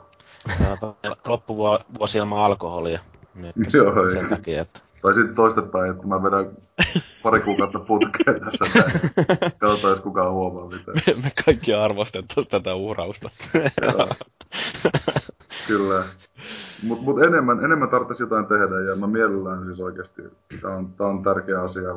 Vaikka Afrikassa nähdäänkin nälkää, niin mun mielestä tämä on semmoinen asia, mikä nyt tulee mun, mun sydäntä ainakin. Joo. Kyllä se lähtee liippuu kuitenkin. Joo. No, katsotaan mitä asialle tapahtuu. Eiköhän tätä ruveta seuraamaan nyt ainakin Konsolifin podcastissa viikoittain. No sitten öö, tämmöinen vähän erikoisempi mainoskampanja, joka kesti noin tunnin verran tässä jokin aika sitten Hitmanin tiimoilta. Siellä joku innostunut markkinointipelle niin sai elämänsä älyväläyksen ja siellä tota, Square Enixi lähetteli faneille, jotka on tilannut näiden uutiskirjeen tällaista mainospostia, jonka otsikossa oli sellainen viesti, että uh, set a hit on your friend, ja että voi tosiaan tilata Hitmanin sitten murhaamaan jonkun kaverinsa, ja sitten siinä sähköpostissa oli tällainen linkki, joka vei Facebook-sivulle, ja siellä sivulla sitten oli tällainen lomake, jossa sai täyttää tiedot, että mistä tunnistaa kaveri ja mitä pahaa se on tehnyt. Ja sitten agentti 47 lähti hoitelemaan kamua. Ja tämä niin kuin kuulostaa ihan hauskalta periaatteessa, mutta sitten kun katsoo, että mitä siinä oli, niin tuntomerkeiksi kaverille voi sitten laittaa, että sillä on pienet tissit tai lyhyt muna tai, tai karvaset sääret tai jotenkin ö, epäsiisti tukka. Yleensä kaikkea tällaista, mikä nyt ei ole niin kauhean mairittelevaa. Ja sitten ö, syitä tälle palkkamurhalle niin on se, että kaveri haisee pahalle tai pettää tyttö- tai poikakaveriansa. Ja sitten kun nämä tiedot oli syöttänyt, niin sitten se sovellus lähetti tälle kaverille viestin, että mene katsomaan Facebookista, että kuinka Hitmani hoitelee sut. Ja sitten siellä tuli joku sellainen kiva videopätkä, jonka lopputuloksena sitten oli, että Target Terminated. Ja tämä oli niinku tosiaan tunnin verran livenä tämä mainossovellus ennen kuin joku tuli järkiinsä Squarella ja tämä paketti vedettiin pois sieltä linjoilta ja, ja sitten jonkin aikaa myöhemmin Square Enix vielä laittoi sellaisen pahoittelevan lehdistötiedotteen, että sori, että tämä oli ilmeisesti joidenkin uh, hyvää makua loukkaava ja me ilmeisesti. niin pahoitellaan hiukan tätä mm. tapausta ja bla bla ja niin kuin, mä luin tätä juttua ja mä olin sillä niin kuin, että mitä, vittua, niin kuin, et, et siis, onko siellä kukaan ajatellut yhtään mitään? Tämä on niin kuin, aivan käsittämätön. Voisiko teillä Mikael mennä tuommoinen kamppis läpi? No siis meillähän menee vielä pahempi. Tähän vastaat näistä hommista. Niin. Ehdottomasti. Mutta tässä on myös sekin pointti, että okei, okay, oletaan, että Hitman uusin peli on menestynyt ihan ok. Mutta sillä ehkä, sanotaan viikko sen julkaisun jälkeen, tässä on muita juttuja ollut, Nintendo on muuta, mitkä on vienyt sitä huomiota, niin tämmöinen kampanja, vaikka tämä on hirveän pask-kampanja, niin se saa huomiota. Et nytkin kaikki on kirjoittanut siitä oikeasti sen jälkeen, kun se peli on tullut myyntiin, eli just oikeaan aikaan saada ihmisen kiinnostus takaisin siihen peliin, ja just tällä joulumarkkinoiden alla, niin tämä on huono PR, toimii tässä nyt taas huhumyllyn tavoin, että se saa porukan puhumaan sitä asiasta. Niin mä voisin melkein jopa sanoa, että, että vaikka on negatiivista uutista, niin tässä on semmoinen positiivinen, että ainakin me puhutaan tästä. Kaikki julkisuus on hyvää julkisuutta. Tässäkin nyt rupatellaan podcastissa asiasta. Niin. Et, et varsinkin tämmöinen, missä tulee just jotain, mikä ehkä saattaisi ylittää vähän just tämmöinen pieni muna ja pienet tissit systeemi, niin se on semmoinen, mistä joku muukin kuin pelaajat ehkä saattaisi vähän lähteä keskustelemaan. Mm, ja sä tiedät, mistä sä puhut, kun sä puhut pienen munasta. mulla on isot tissit.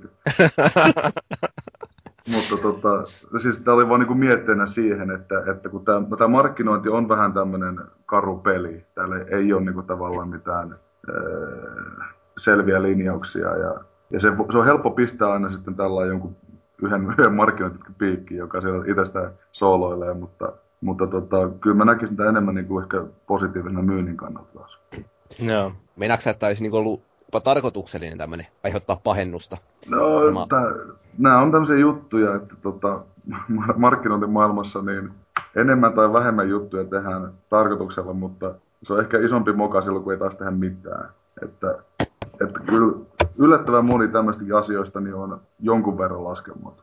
Niin varmaan tietysti vähän samalla tavalla kuin oli se aiempi Hitmani, tää, se mikä Nunna-traileri se oli kaiva. Vähän näytti sekin juttua. Kyllä. Sillä saa niin mainosten lisäksi niin vähän uutisointia itsestänsä vielä lisää. Niin. Sitten oli ihan ensimmäinen kerta. Siinä Nunna-trailerissa, niin siinähän monet otti hernettä nenään sen takia, koska se äh, todettiin jotenkin naisia vihaavaksi ja äh, siinä oli aika paljon kyllä sellaista ihan puhdasta väärin ymmärrystäkin.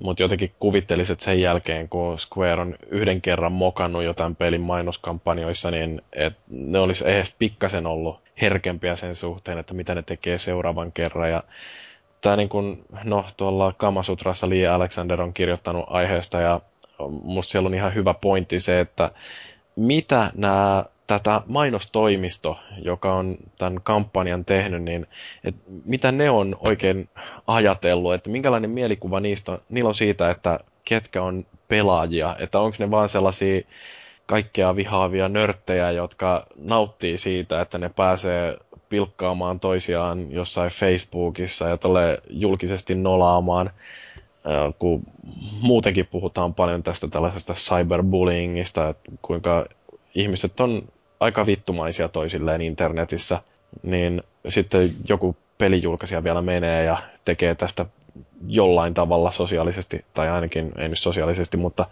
omassa sovelluksessaan hyväksyttävää, niin on se aika kyseenalaista toimintaa. että siinä mielessä, niin okei, okay, mä ymmärrän sen, että markkinoinnissa tärkeintä on saada puhetta aikaiseksi, mutta se, että... No se, se nyt oli yksi semmoinen näkökulma tässä. Mm. Totta kai toinen puoli on se, että nyt mä mollaan oma, oma alani kokonaan tässä. Markkinointiporukat on aika idiootteja myös yleensä siinä mielessä, että, että on joku firma, mikä hoitaa toiselle firmalle jotain myyntiin liittyvää juttuja, niin eihän ne itse tajua välttämättä sitä kontekstia aina. Toinen juttu, että siellä yritetään päästä tässäkin selvästikin halpa budjetti. Se olisi eri asia, jos on niin tiedätkö, miljoona budjetti mainosvideo, missä olisi ollut taas joku tiedätkö, Robert Downey Jr. siellä jossain jetissä mukana ja näin edespäin. Mutta kun ideana oli se, että saadaan halvalla jotain, tässä on tämmöisiä avainsanoja niin kuin Facebook ja viraali ja, ja jotain pientä, tiedätkö, mm. härskiyttä sun muuta, niin se on todennäköisesti ollut paras ehdotus, mikä sieltä on tullut, ja siellä on ollut sitten vaan mennyt läpi helpolla nämä mm. kampanjat, niin tota, ni, niihin on vaikea suhtautua. Ne on sellaisia koneistoja, mitkä kumminkin usein usein vaan kusee täysin. Niin ja siis kyllähän tuossa, jos toi toteutus on ollut sillä hyvä, että se videopätkä esimerkiksi, missä Hitmani sitten suorittaa tämän palkkamurhan, että jos siinä on jotain sellaista, minkä takia ihmiset on, voi edes jollain tavalla innostua, niin kyllähän siinä on se virallisuuden potentiaali, että se yhtäkkiä lähtee leviämään sitten ja tietoisuus Hitmanista leviää rajusti, mutta sitten se justiin toisaalta, että onko se mielikuva, mitä sillä luodaan tästä tuotteesta, niin onko se välttämättä se, mitä halutaan saavuttaa? Aivan, aivan. Ja, ja ongelma markkinoinnissa on se, että uh, tässä on semmoinen juttu, että siinä on ala, missä on lähinnä jälkiviisaita paljon, mutta etukäteen on vaikea ennustaa mitään. Ja yleensä se jää aika lapsen kengän vaiheisiin se analyysi sitten siitä, miten pitkälle se voisi mennä. Mm, tämäkin on luultavasti jossain saunailassa keksitty juttu. Että... Niin, ja oikeasti, että kun siellä on ollut joku nuori sälli, joka on mennyt sanomaan pomolle, että hei, mulla on hyvä idea, ja se on kuullut vaan sanat viraali ja, ja näin, niin sitten se on ollut sillä selvä. Ja, mutta siis tosiaan saunailassa tämmöisiä juttuja yleensä varmaan tulee kyllä esille. Mä tiedän, mä tiedän, että monta munkin juttua tulee. Mutta tavallaan se, että siinä pitää myös ymmärtää se ympäristö ja konteksti, että vaikka muutama pelaaja voisi ottaa tätä ihan läpäällä, niin siellä on kumminkin niin iso, iso tota, potentiaalinen y- yleisö taustalla, että ei, se, ei kaikille se mene ihan läppänä läpi. Mm. Toista vähän semmoinen fiilis, toi Hitman on myös semmoinen pelisarja, että yleensäkin niin kun, sitä pelaavat on ehkä vähän semmoista mustasta huumorista tykkäävämpiä, jolle tuommoinen saattaa opotakin paremmin. Että ne, jotka vetää tuosta herneen enää, niin en mäkään usko, että ne toista hirveän moni niin peliä ostaisi muutenkaan. Mm. No mutta sitten toisaalta on tämä, että kun kaikki pelit kuitenkin pyrkii laajentamaan sitä yleisöänsä, että aika harvassa on sellaista, jotka ymmärtää, että me ollaan nyt tässä nimenomaisessa nichessä ja me halutaan pysyä täällä. Että niitä on jotkut lentosimulaattorit ja Yhdysvaltain sisällissota strategiapelit on suunnilleen tällaisia varmaan, joissa on niin kuin se oma harrastajaporukkansa, jotka on innostuneita aihealueesta tai pelityypistä. Ja nämä studiot ymmärtää, että me ei pystytä laajentamaan tätä markkinaa muuta kuin tekemällä kokonaan uudenlainen peli ja siihen me taas ei haluta lähteä, niin siinä mielessä se, että joku Hitman nyt sitten yrittää Facebookin kautta levitä ja saavuttaa siellä naisyleisöä ja sellaisia, jotka ei ole aikaisemmin pelisarjaa nähnyt, niin ihan ymmärrettävää. Mm. Joo, mutta tuosta aiheesta voitaisiin puhua vaikka kuinka pitkään varmaan, mutta siirrytään seuraavaan tällaiseen, kuinka Nintendo on keksinyt, että kuinka estetään ihmisiä joutumasta ö, vahingossa tällaisen epäsiveellisen tai väkivaltaisen sisällön kynsiin. Eli NeoGaffissa oli vähän ihmetelty sitä, että mistä johtuu, kun jotain Assassin's Creed 3 traileria tai Zombie U-peliä ei pysty lataamaan tuolla eShopista ja siitä oli sitten otettu yhteyttä Nintendon asiakaspalveluun ja ilmeni, että Nintendo suojelee käyttäjiä. Sieltä tuli tällainen sähköposti vastaustaan mun suomennokseni. Hyvä asiakas Nintendo on aina pyrkinyt tarjoamaan pelikokemuksia kaikille ikäryhmille huomioiden samalla asianmukaiset säädökset liittyen sisällön saatavuusrajoituksiin eri Euroopan maissa. Niinpä olemme päättäneet rajata PEGI-järjestelmän mukaisen alaikäiselle sopimattoman sisällön käytön tapahtuvaksi ilta 11 ja aamu kolmen välillä. Eli siinä on neljän tunnin aikaikkuna, jonka aikana saa käydä latailemassa tällaista K18-materiaalia ja muuten siihen ei pääse käsiksi. Aika siisti. Tulee vähän mieleen niin kuin jollain Kanal Plusalla, niin pystyt katsomaan pornoa vaan yöllä. Jotain, no, se, se sinänsä siistiä. Vähän suojellaan asiakkaita. Joo, se on hienoa, että Nintendo keksii tällaisia innovatiivisia ratkaisuja ongelmiin, joita ihmisillä ei ole aikaisemmin ollut. Jotenkin toi on niin ihan mystinen, että eikö ne ole voinut jotenkin vaan sitoa noihin käyttäjäprofiileihin. Ja kysyivät siellä ikää ja niin. sen mukaisesti. Se niin kuin tuli se ekana mieleen ja sitten tietenkin jollain boxillakin on mielestäni hyvät noin kaikki parental control-systeemit kuitenkin siinä, että jos on tarvetta, niin, niin tulee vähän rajoituksia sitten siihen homma.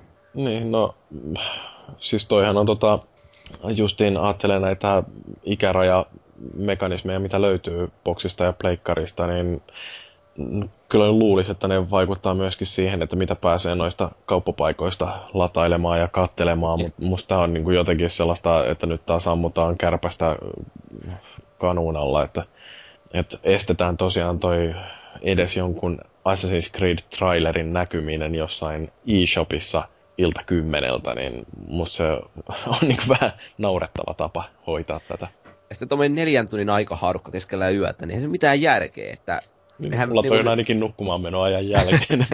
niin, siis arkilta sitten ei mulla mitään toivoa olisi niin järkevästi tota päästä hyödyntää enää. Se täytyy sitten niin viikonloppuna suunnitella oikein, että, että meidän päästä olla latailemaan jotain. Niin, ja silloinkin on niin hirveä simassa, että ei osaa tehdä sitä. niin, tai sitten tulee ostettua vähän liikaa. Mä otan tonkin. Mutta onhan Nintendo nyt niin konservatiivinen yhtiö, että ymmärtää tommoset ja varsinkin jos mäkin mietin, mitä ne on kaikkea tehnyt sen näiden penikseen piirtämisjuttujen kanssa siinä lähiaikoina, niin kyllä niin kuin varmuuden vuoksi pitää, pitää olla tällainen. Niin. Mutta on jännä, kun tuossa tosiaan tulee mieleen just tämä, että kun en, en mäkään välttämättä kumminkaan osaisi just silloin hakea niitä trailereita siellä.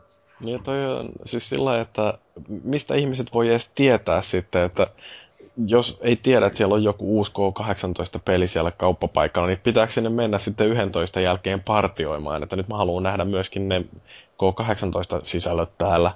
Et mulla ei niinku mitenkään mahdu järkeen tää, että mikä se niiden uh, endgame tuossa on, että haluaako ne myydä sitä lapsilta kiellettyä sisältöä ollenkaan vai onko tämä vain jonkinlainen sellainen, että no kun meillä nyt on tällainen konsoli, jota me pitkin hampain myydään myöskin aikuisille, niin niin täytyy sitten pitää huoli siitä, että lapset ei vahingossakaan pääse näkemään tätä vaan aikuisille tarkoitettua mm. materiaalia.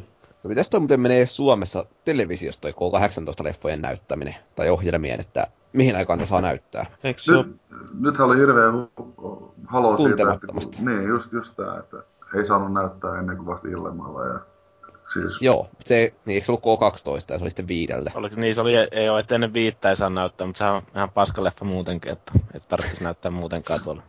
Joo, epäisänmaallinen tuotos. K15 onko se yhdeksältä, kun se on vai milloin se on, mutta onko toi sitten 11 Suomessakin? Toi Saat... K18. Niin, saattaa se olla jo. Että... Jossain siellä joo. Et sikäli tietysti jännä, että jos tommonen on niin oikeasti joku säädös olemassa. Tästä saa niin muut konsolit nä- lähettää, nä- niin jakaa milloin tahansa tarttuisivat kaikilla tuohon suoraan. Niin joo, kaikille vaan rajoitukset siihen, niin ei tarvitse katsoa enää mitään muuta kuin internetin ihmeellisestä maailmasta sitten koneella noita trailereita ja näitä. Että. Pistetäänkö saman tien menee, että EUlle selvityspyyntöä tästä aiheesta, niin saadaan kaikkien rakkaudet sitten meille. Mm, kaikki on sitten taas iloisempia. Joo. No, no, kaikenlaista mielenkiintoista sitä onkin, mutta onko tämä taas semmoinen asia, missä Nintendo joutuu jossain vaiheessa vetämään vähän takaisin toteen, että tämä ei ehkä vastaakaan suurimman osan asiakkaista tarpeita. Niin... Joo, mä uskon, että ne pikkuhiljaa tulee päivittäin noita sitten, niin varsinkin nettiin liittyviä hommia. Olettaen, että nyt tämä uusi eShop toimii paremmin kuin se aikaisempi, niin tota, varmaan kantapäin kautta käydä hakemassa näitä uusia säädöksiä sitten. Mm. Ei, se, ei se muuten onnistu millään. joutuuhan Microsoftikin vähän tekemään tällaista jonkinlaista peruutusliikettä, kun ensin ne meinas, että siellä, mikä se on se Modern UIin puolella, kun sinne ei saa mitään muuta kuin Microsoftin oman markkinapaikan kautta latailtua kamaa, niin että siellä oli se K18-kielto ihan ehdoton, että periaatteessa siellä ei ole saanut sitten myydä mitään K18-materiaalia, niin, niin, niin Microsoft niin. joutui siinäkin sitten vetää vähän takaisin. Ja periaatteessa kai suurinta saa K15 kamasta kanssa, siinä kaikki huumesäädökset ja muut ammuskelut oli kielletty. Mm. Joo, vähän niin kuin Grand Theft Autoissa, niin se on kaikenlaista väkivaltaa ja ammuskelua ja huumeita.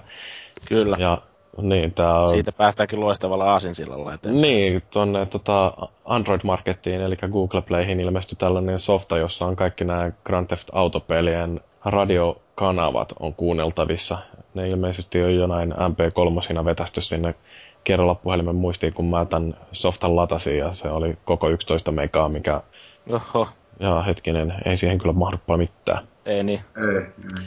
No, mutta kuitenkin se striimailee jostain sitten netin syövereistä näitä radiokanavia. Ja, ja tota, niin, siellä on tosiaan, että jos on kuunnellut joskus GTA 3 tai Vice City niitä radiokanavia ja naureskellut niille jutuille ja ajatellut, että tähän olisi kiva kuunnella muutenkin kuin pelkästään peliä pelaillessa, niin nyt se on sitten mahdollista, ei mitään muuta kuin Google Playsta vaan hakemaan tämä. Varmaan latauksia kyllä, kun City jutuja on tullut kyllä naurettua aika monet. Muutenkin niin, kuin, niin hieno pejät. Joo sitä vaan tietysti tässä nyt odotellaan, että kuinka kauan menee, että joku havaitte, että tällainen softa on tuolla latailtavissa ja siihen ei Rockstar antanut lupaa eikä se todellakaan ole niiden julkaisema tai joku yksityinen jamppa, joka tämän on tehnyt. Voi olla, että toi ei ole kauhean pitkäikäinen sovellus tämä GTA Radio, mutta käykää katsomassa, se on, siellä on hauskaa läppää ainakin niillä radiokanavilla. Siellä on paljon myöskin musiikkia, paitsi että mä en kerännyt kuuntelemaan, mutta on sellaista, josta varmaan tulee hiukan kränää, että kuka tästä maksaa, että Michael Jacksonin perikuntakaan ei nyt sitten pääse rikastumaan vielä lisää. Niin, niin. Onko tämä ollut sitten jotenkin yhteydessä siihen, kun eikö tuossa tullut se vai sitten niinku kanssa ihan uusinta, tai niinku kanssa noille i-laitteille ja sitten Android Oren kanssa niinku ladattavaksi nyt. Onko se ilmestynyt jo vai onko se vasta tulossa? Öö, tul, tulikohan se jo? Mun mielestä se ilmestyi jo. Joo. Sitten on sitä Facebookissa hehkutellut. Niin iOS se ainakin mun mielestä tuli jo, että, että tota, sekin on taas se, että miten se ohjaus siinä ei ilmeisesti toimi yhtään paremmin kuin siinä GTA 3 uusinta versiosta. Se on vähän vaikea koska näitä tehdä mitään järkevää, mm. järkevää ratkaisua siihen tuommoiseen peliin. Joo, no mutta hyviä pelejä ne on siitä huolimatta. Niin on, niin on. Laatukamaa. Ja tätä laatukamaa esitellään New Yorkin modernin taiteen museossa, eli tuttavallisemmin MoMassa. Ne on sen listannut 40 tällaista peliä, jotka kuuluu johonkin niiden Games as Art, tai mikä näyttely tämä nyt sitten onkaan, mutta kuitenkin siellä on tällä hetkellä ne on 14 näistä peleistä onnistunut haalimaan sinne näyttelynsä, joka avataan maaliskuussa ja loputkin aikovat sinne saada jostain revittyä. Mutta siellä on tämmöisiä muun muassa kuin Pac-Man ja Tetris ja Myst, SimCity 2000, äh, Katamari Damacy ja no Portal on yksi aika mielenkiintoinen. Mutta niin. Pip Ripponi. Mikäs se on? Se on tota, no, niin, sano, sano vaan. Ei siis se on siis hieno visuaalisesti ja Mun, mun pitää tuosta Another Worldista sanoa, kun sekin näyttää tuossa listalla, että se on taas ollut henkilökohtaisesti semmoinen hirveän hieno lapsuuden suosikki. Eikö toi Ripponen ollut, oliko se Pleikkari ykkösellä vai millä se oli silloin vuonna? Joo. Joo, että niin se oli aika tosiaan mielenkiintoinen silleen visuaalisesti ja näin, että se, se, jotenkin jäänyt mieleen. Semmoista viiva, viiva vektorityylistä. Niin. Mutta graafisesti siis kaikki hienoja pelejä. Trine nyt ei näköjään valitettavasti tuolla ole.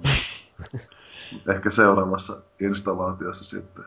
Joo, kyllähän täällä katsoo vielä, että mitä on näitä, jotka ei ole vielä päätynyt sinne näyttelyalueelle, että joita yritetään tosiaan jostain etsiä, niin täällä on muun muassa Snake, eli nokialaisista tuttu matopeli, joka on alun perin julkaistu 1970-luvulla, vaikka se Nokian puhelimiin päätyikin vasta 97, ja sitten tuolla on Space Invadersia ja Asteroidsia, ja NetHack on Legend of Zelda, ja Street Fighter 2. Joo. Ruottalaisetkin on perkele päässyt sinne, siellä on Minecraft myöskin niin. näiden toiveen listalla. Notsi perkele.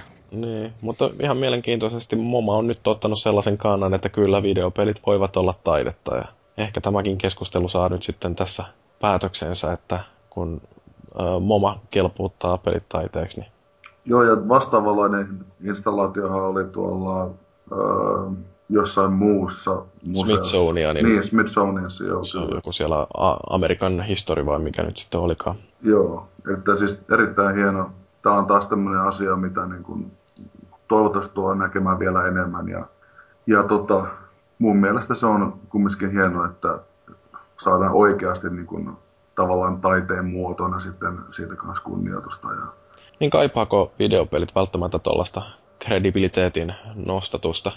Vai onko No. tämä muuten vaan sillä että pelin kehittäjänä tulee hyvä mieli siitä, että meihin Se- uskotaan? se, se on enemmänkin just sitä, koska pelin kehittäjänä sulla on koko arvomaailma niin kiinni siinä, mikä on sun mielestä taiteen muotoista kaunein kenties. Ja vaikka musiikki ja elokuva eh, on tullut sitten kirjallisuuden ja klassisen taiteen lisäksi tässä näin vuosisadan aikana, niin pelit kumminkin ottaa hyvää vauhtia kiinni ja totta kai mä luulen, että parinkymmenen vuoden päästä tämä keskustelu kuulostaa ihan niin kuin tyhmältä, että onko tämä joskus ollut joku ongelma vai.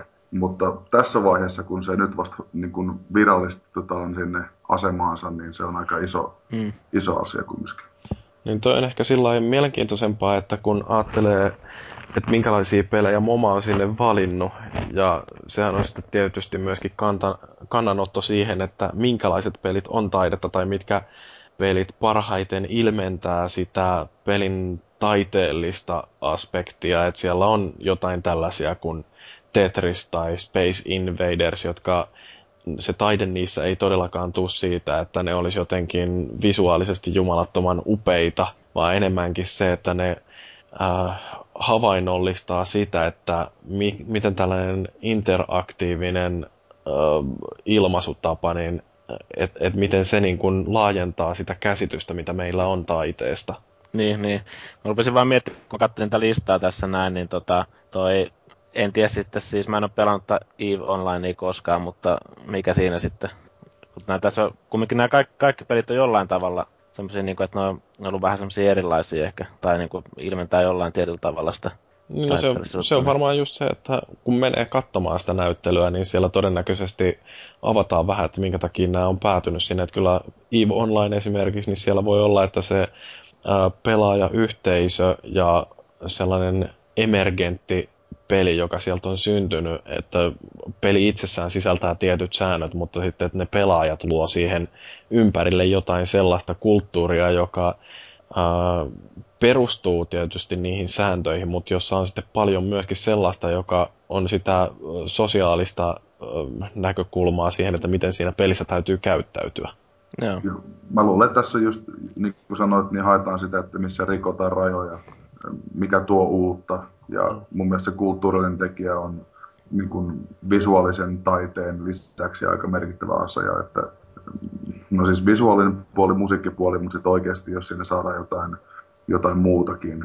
Esimerkiksi Journey mun mielestä pitäisi olla tuolla listalla just sen takia, koska siis siinä oli kaikki komponentit niin kohdallaan sitten taas.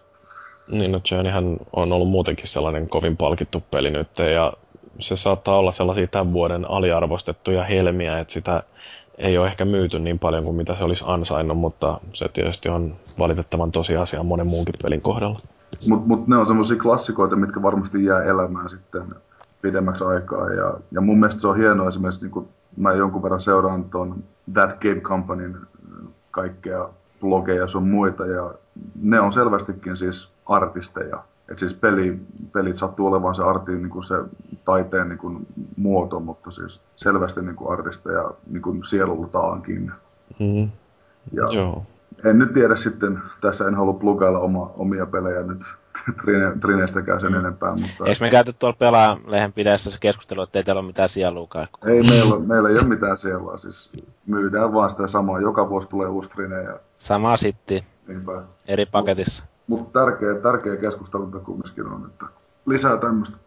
Joo, no sitten näitä taidepelejä, kun niistä puhutaan, niin Activisionillahan on nyt suunnitteilla tämä Walking Dead räiskintäpeli, joka, no siitä nyt Robert Kirkman, joka on siis tämän sarjakuvan Walking Deadin alun perin kirjoittanut, niin Ää, Kirkman on nyt sitten pikkasen ottanut takas sanomisiaan aikaisemmilta vuosilta, että se joskus aikoinaan, kun Telltale rupesi tekemään tätä seikkailupeliä tuosta Walking Deadistä, joka perustuu siis sarjakuvaan, niin silloin Kirkman totesi, että tästä ei mitään räiskintää kannattaisi edes tehdä, koska sitä kuitenkin aina verrattaisiin Left 4 Deadiin, ja kun Left 4 Dead on niin loistava peli, niin minkä takia kannattaisi edes yrittää tehdä jotain sellaista, mikä tallaa samoja latuja. Mutta nyt sitten Activision on tehnyt yhteistyösopimuksen AMC, eli onko se nyt sitten joku America Channel, joka siis tekee tätä TV-sarjaversiota tästä Walking Deadistä ja nyt sitten Activisionin räiskintä perustuu TV-sarjaan ja tässä um, yksi vaikutus, mikä tällä on ollut, että siinä pelissä päähenkilöinä on nämä Dixonin veljekset, Merle ja mikä sen toisen nimi, Daryl, kun se oli, niin, niin niiden seikkailu ennen kuin ne päätyy, päätyy tuonne Atlantaan ja Robert Kirkman on todennut siitä, että mm, joo, ehkä tämä peli voi menestyä, koska nämä hahmot on niin mielenkiintoisia.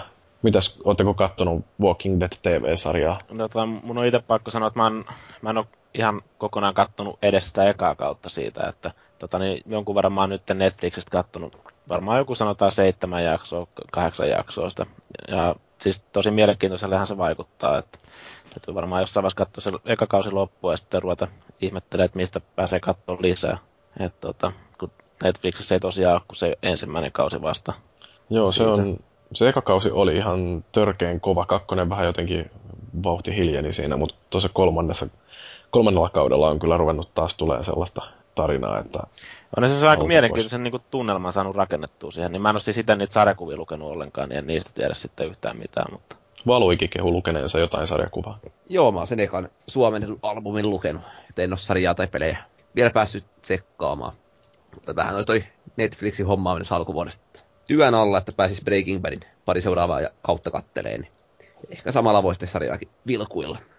Joo, no, mutta tota, mä en ole mitenkään kauhean vakuuttunut tästä Walking Dead FPSstä, että siitä tulisi mitään kauhean kovaa. Että okei, siis siellä on Niinpä. taustalla Terminal Reality, joka on aikaisemmin tehnyt Ghostbustersin, joka oli suht ok peli, vaikka siellä oli joitain sellaisia teknisiä kettumaisuuksia, joiden takia mä en siitä ihan älyttömän paljon tykännyt. Ja sitten ajattoman klassikon Kinect Star Wars. Star Wars, yes. Siinä on, siinä on kyllä sellainen peli, että kaikki varmasti uh, juhlii, että upeeta. Tältä porukalta ei voi mitään muuta odottaa kuin taattua laatua. Tämmöisiä lisenssipelien kuninkaita selvästikin kyllä. Joo. Joo. Ja sitten kun ajattelee, että siellä on vielä tämä kaikkien julkaisijoiden äh, Helmi Activision taustavoimana, niin eihän siitä voi mitään muuta tullakaan kuin Joo, mä en välttämättä laittaa sille ihan samanlaisia odotuksia kuin esimerkiksi tämä, just tämä Telltalein toi Walking Dead, koska mä oon, e, mä oon edelleen pelannut vaan ne kaksi episodia, mutta täytyy jossain vaiheessa ottaa itsestään niskasta kiinni ja pelata ne loputkin. Ne kaksi oli ainakin mun mielestä ihan rautaa siinä, että vaikka oli vähän teknisiä ongelmia ja näin, ainakin pleikkarilla, niin silti, silti nauttinut kyllä joka hetkestä, kun siinä saa oikeasti vähän semmoista, semmoista niin kuin jännitystä ja näin, niin kuin siihen, kun joutuu tekemään niitä valintoja, niin menee, menee melkein kuset housuun välillä, kun joutuu päättämään nopeasti porukan kohtaloa tai muuta kivaa, että Joo, mutta mitä räis, et räiskintämuodossa ei välttämättä, mä en niin kuin vaan jotenkin usko, että se tunnelma pystytään luomaan niin kuin samanlaiseksi siinä. Että... Joo, täytyy varmaan joskus tutustua siihen Telltalein peliin. Se on kovasti suosiota niittänyt ja varmaan ihan hyvä peli. Mutta asiasta toiseen Epic Games, siellä jollain tulee kuset housuun, kun tämä niiden pääjohtaja Mike Caps ilmoitti, että lopetan hommani täällä firman ruorissa ja meinaa jatkaa kyllä jonkinlaisessa neuvonantajan roolissa, mutta niin noin muuten keskittyy siihen, että kun perheeseen tulee mukelo, niin Capsista tulee kokopäiväinen isä. Ja, niin. Aika homoilua. Voisin tietysti noinkin sanoa, mutta sieltähän siis Epicistä, niin sieltä on lähtenyt aikaisemminkin porukkaa, että Cliffy B varmaan kaikkein tunnetuimpia tyyppejä oikeastaan koko pelialalla kovasti aina esillä. Ja Pitänyt isoin pääntä myös siitä. Niin valvoimainen heppo sillä, että kerännyt paljon huomiota Gears of Warille ja sitten tämä Rod Ferguson, joka oli jonkinlainen taiteellisempi vaikuttaja, mikä se oli joku jonkinlainen mm, pääsuunnittelija siellä. Niin. On, on siis aikaisemmin jo häippässyt sieltä, että niin, niin, mitä tämä nyt tarkoittaa sitten Epicille, että siellä johto vaihtuu ja väki vaihtuu myöskin. Niin, no se olisi vähän, niin kuin, vähän, vähän sama homma kuin jos tuot Frozen Bytet lähtisi Mikaeli pois, kun se on vähän niin kuin tuo meidän Suomen Cliffy B täällä, tuonne rokkitähti rokkikukko täällä Suomen pelipiireissä. Niin. Mä, mä, luulen, että jos mä joudun vetämään sen pari kuukauden putken niiden tsekkien puolesta, niin mä luulen, että maksa pamahtaa ja se jää siihen. Mut, mut, nämä on näitä isojen firmojen tiedätkö, juttuja. Sinne tulee sitten joku taas toinen. Varmasti löytävät hyvän paikan. Joku jostain muualta niitä tulee niitä uusia herrasmiehiä. Mm. Mutta on se tietysti sillä että no, kaikissa firmoissa niin niissä on se oma sellainen firman henki ja se, että sieltä muutamia ihmisiä kerrallaan vaihtuu, niin eihän se välttämättä muuta sitä toimintaa. Että toi nyt tietysti, että pääjohtaja vaihtuu, niin siis voi vaikuttaa osaltaan myöskin siihen firman kulttuuriin, mutta kyllä se, jos on pikkasenkaan sellainen herkempi kaveri, joka osaa haistella tuulia ja näkee, että miten asiat on aikaisemmin pyörinyt, niin ottaa varmasti ne parhaat vaikutteet sieltä ja muuttaa ne asiat, mitä on pakko muuttaa, mutta niin, niin joo, jännä nähdä, eikö, että ei, Eikö se aina kumminkin mene loppupeleissä siihen, että kun ne kasvaa ja kasvaa ne firmat, niin niistä tulee semmoisia EA ja Activision klustereita, missä käytännössä, no en nyt ihan halua heti nyt syngaa verrata näitä firmoja tässä välissä, mutta se on, se on jotenkin se, niin kuin, se päätyy vaan siihen suuntaan, että se niin kuin menettää kaiken sen sielunsa. Paitsi, no okei, okay, Take Two ja, ja GTA-porukat on aika hyvin pystynyt pitämään omanlaisen imagonsa, mutta mä luulen, että se on vaan pikkuhiljaa sieltä kuolee sitten pois tämä niin kuin luovuus ehkä. Niin, onhan Epickikin laajentunut sillä että ne osti muun muassa sen People Can Fly, vai mikä se oli tämä Bulletstorm Studio. No, niin, puolalainen firma. Et se on toisaalta vähän sellainen surullinen luonnonlaki, että menestyviä firmojen täytyy kasvaa tai muuten ne rupeaa surkastumaan ja sitten kun firma kasvaa, niin sinne tulee iso firman ongelmia ja se on vaikeaa. Ehkä raha, val... raha on aika iso tekijä sitten. Niin. Valve on onnistunut aika hyvin pitämään sillä, että niillä on se oma firman kulttuuri, vaikka menestystä on tullut. Ehkä se sitten osaltaan auttaa ruokkia, mutta ehkä siinä on myöskin se, että Gabeillä on jo niin pirusti rahaa, että sen ei tarvitse enää haalia kauheasti lisää, menestyy mm. muutenkin. Ja elintaso näkyy. Kyllä. Mutta mut Gabeilläkin se hieno puoli siinä, että niillä on se omistus aika hyvin hallussa, että jos menee isoksi firma, niin ehkä se siinä vaiheessa ne viimeistään menettää sen sielunsa, kun ne menee julkiseksi tai kun oikeasti siellä on monta tekijää ja pitää niinku tuottaa sitä rahaa niille omistajille ja tämmöinen koneisto saadaan käyntiin. Mm. Mä voin, että Gabe, Gabe voi päättää siellä yksin sitten vaan johtajahuoneesta aika helposti juttuja. Mutta toisaalta sitten taas Valvella ei ole minkäänlaisia tarpeita ruveta listautumaan pörssiin, että se porukka on muutenkin ihan tarpeeksi motivoitunut, tai että niillä ei tarvitse mitään optioita lupailla. Että... Aivan, ja tämä on niinku ehkä se hyvä esimerkki siitä, että miten, miten se pitäisi, tai parhaimmillaan voi mennä just. Mm. Joo, raha on mielenkiintoinen asia ja sillä on monenlaisia vaikutuksia, niin kuin tässä Alpha Colony Kickstarterissa, joka niin, niin ää, tosiaan Kickstarter-hanke, jossa yritettiin nostaa tällaiselle ää, Settlers of Catan tai mule henkiselle avaruus jollekin, niin, niin yrittivät saada 50 000 dollaria rahoitusta ja ihan pikkasen jäi. 28 dollaria vajaaksi tästä, ja koska Kickstarterin tyyliin kuuluu se, että se on mustaa tai valkoista, että joko mennään tavoitteesta ylitte tai ei mennä, ja tämä tosiaan ei mennyt, 28 dollarin päähän jäi, ja projekti jäi nyt sitten rahoittamatta. Hei, come on. Niin no siis tämä on sillä jännä, että tämä ei ollut edes ensimmäinen kerta, kun tätä samaa ideaa yritettiin ö, käynnistää, että siellä ekalla yrityksellä tämä Christopher Williamson, joka on siellä taustalla, niin se haki 500 000 dollaria. Ja siinä vaiheessa, kun oli jotenkin kitkutellen päästy sinne sadan tonnin rajalle, niin Williamson totesi, että ei tästä tule yhtään mitään, veti sen projektin alas. Ja sitten vähän myöhemmin yritti uudestaan ja pudotti sen tavoitteen tosiaan sinne 50 000. Ja kun rahoituksen haku päättyi, niin sillä hetkellä puuttui se 28 taalaa. Ja no, tästä nyt sitten viisastuneena tämä Christopher sitä sanoo, että oikeastaan ihan hyvä vaan, että ei saatu sitä rahoitusta, että jos se oli näin tiukoilla, että saadaan edes toi 50 tonnia, niin se vaan osoittaa sen, että tällaiselle pelille ei ole oikeasti niin paljon kysyntää, että vaikka me oltaisiin lopulta saatu peli tästä aikaiseksi, niin että sitä olisi kauheasti ihmistä halunnut ostaa. Joo, joo. Onko halunnut tarkoitus tehdä tämän pelin missään vaiheessa? Se on vähän, minnehän nämä rahat on mennyt sitten mitä on lahjoitettu sinne? No siis eihän niitä ole lahjoitettu, sehän toimii sillä, että kun tähän projektiin lähtee, lupautuu rahoittajaksi, niin, niin. siinä tehdään niin kuin katevaraus sun luottokortilta. Niin joo, toi, niin se niin jo totta, totta. Ja sitten jos toi projekti ei saa sitä tavoitetta saavutettua, niin sitten kaikki rahat palautetaan sulle. Että... Joo, joo. Mutta on tää jännä. Oli siis- tosiaan aika tiukka siis, että 28 dollaria ratkaisee se homma, että ruvetaanko kehittää mitään. Mm. Tulisi sen jostain niin vaikka omasta kukkarosta menisi sitten sinne. Niin joku kehittäjä käynyt heittämässä pari niin. taalaa sinne, että olisi kuitenkin saanut töitä itsellensä vuodeksi. Varmaan saanut noin rahat takaisin, niin vähän Näin. paremmalla kertoimella. Niin, no tietysti Kickstarterihan ottaa siitä oman siivunsa pois ja sitten Googlet ja Amazonit ja kaikki, jotka siellä toimii rahan välittäjinä, niin ne ottaa myöskin oman sivunsa, että eihän siitä jää tästä 50 tuhannesta, niin olisiko sitten jäänyt joku 35 tonnia ehkä tuolle kehittäjälle. Mm. Mutta sitten siinä on justiin tämäkin, että olisiko sillä rahalla saanut edes kunnolla käynnistetty, että sillä saisi ehkä jonkun Ouya DevKitin, mutta siinä sitten melkein onkin. Että sitä pitäisi sillä rahalla myöskin vähän elää ja kehittää peliä, niin mm, ei, ei olisi mitenkään kauhean lupaava ollut. Niin, mä en tiedä, miten ne on sitten suunniteltu tuon homman, kun ne on niinku päätynyt sen 50 tonniin. Että... No toi on justiin sitten, että jos sitä alun perin on haettu 500 tonnia, niin se on ehkä semmoinen hiukan realistisempi määrä, että kuinka paljon rahaa tarvii olla, jos rupeaa peli tekemään, mutta, um, mutta sitten tota, 50 tonnia oikeasti ei sillä tee yhtään mitään. Miltä kuulostaa Mikaelin korvaa tuommoinen 50 tonnia? No siis, kyllä mä aika nopeasti saisin sileeksi, ei siinä mitään. Mutta lähinnä vaan se, että mitenkä moni näistä Kickstarter-peleistä me tullaan näkemään sitten. Eihän tässä ole mitään vastuuta kellään. Ja sitten, okei, okay, vaikka ne pelit tulisi ulos, niin nehän voi olla kuinka paskoja. Etukäteen saatu rahat, niin Keiman saarella jossain se sitten tilillä on ja porukka tekee jossain Taimaassa tätä hommaa. Tai ihan miten vaan, tiedäkö.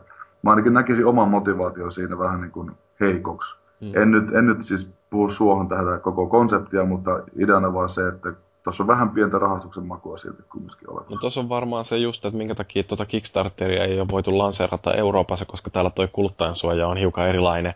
Että Jenkkilässä siellä voidaan tosiaan pyytää rahaa ilman, että siitä on mitään varmuutta, että sitä rahaa saa, vastaan saa koskaan mitään. Ja Kickstarterin ne säännöt on vielä tehtykin sellaisiksi, että um, Kickstarter itse ei ota minkäännäköistä vastuuta siitä, että jos projekti heittää rahaa, että siitä saa yhtään mitään koskaan takas.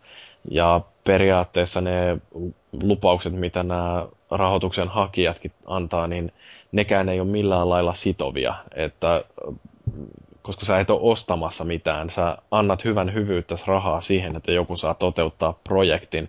Ja jos sulle luvataan vastineeksi sitten yksi kappale sitä peliä, niin se on periaatteessa vaan sellaista bonusta, mitä saa sen hyvän mielen lisäksi. Ja Euroopassa tommonen ei sitten taas toimi, että täällä iskee kaiken maailman kuluttajalautakunnat ja muut tällaiset, että yksittäisiltä ihmisiltä kun meet keräämään rahaa, niin se ei saa olla noin yksipuolista se transaktio. Ja ihan hyvä vaan, että mä, mä, mä kyllä tiedesin, että moni munkin kaveri olisi varmaan tuolla jonkunlaisen konstin kanssa hakemassa. Mutta siis kyllähän noin on mullekin käyty tämä asia siis monta kertaa läpi ja, ja helpostihan se jenkkifirma saa pistää pystyyn, jos haluaa Kickstarterin lähteä. Ja luulen, että tullaan näkemään siis ihan suomalaisiakin projekteja siellä enemmän pelialalta tulevaisuudessa. Mutta tota, aina, aina pitää olla vähän skeptinen. Ja, ja okei, tuossa tapauksessa kyllä mä sen 28 dollaria sinne olisin laittanut, mutta ihan hyvin, hyvin sanottu siltäkin jätkältä, että ei, ei ehkä se ollut sitten alun perinkään paras idea lähteä tekemään tota systeemiä. Vaikea sanoa. Hmm. Eikö, eikö me Shadowgroundsin nähdä kumminkin? No siis jos, jos se on muusta kiinni, niin kyllä mä sen tekisin saman tien Shadowgrounds kolmosen, mutta toisaalta niin, onneksi, mulla, onneksi ei ole muusta kiinni. Joo, no kyllähän sitä tietysti isommillakin firmoilla tapahtuu kaikenlaisia sitten käpyjä tuossa projektissa, niin kuin esimerkiksi Bioshock Infinite, joka on ollut työn alla jo jonkin aikaa ja sitä on lupailtu jo, pitikö sen alun perin ilmestyä tämän vuoden puolella, mutta se siirtyi sitten ensi vuodelle ja nyt se on viivästynyt taas kuukaudella se luvattu julkaisupäivä.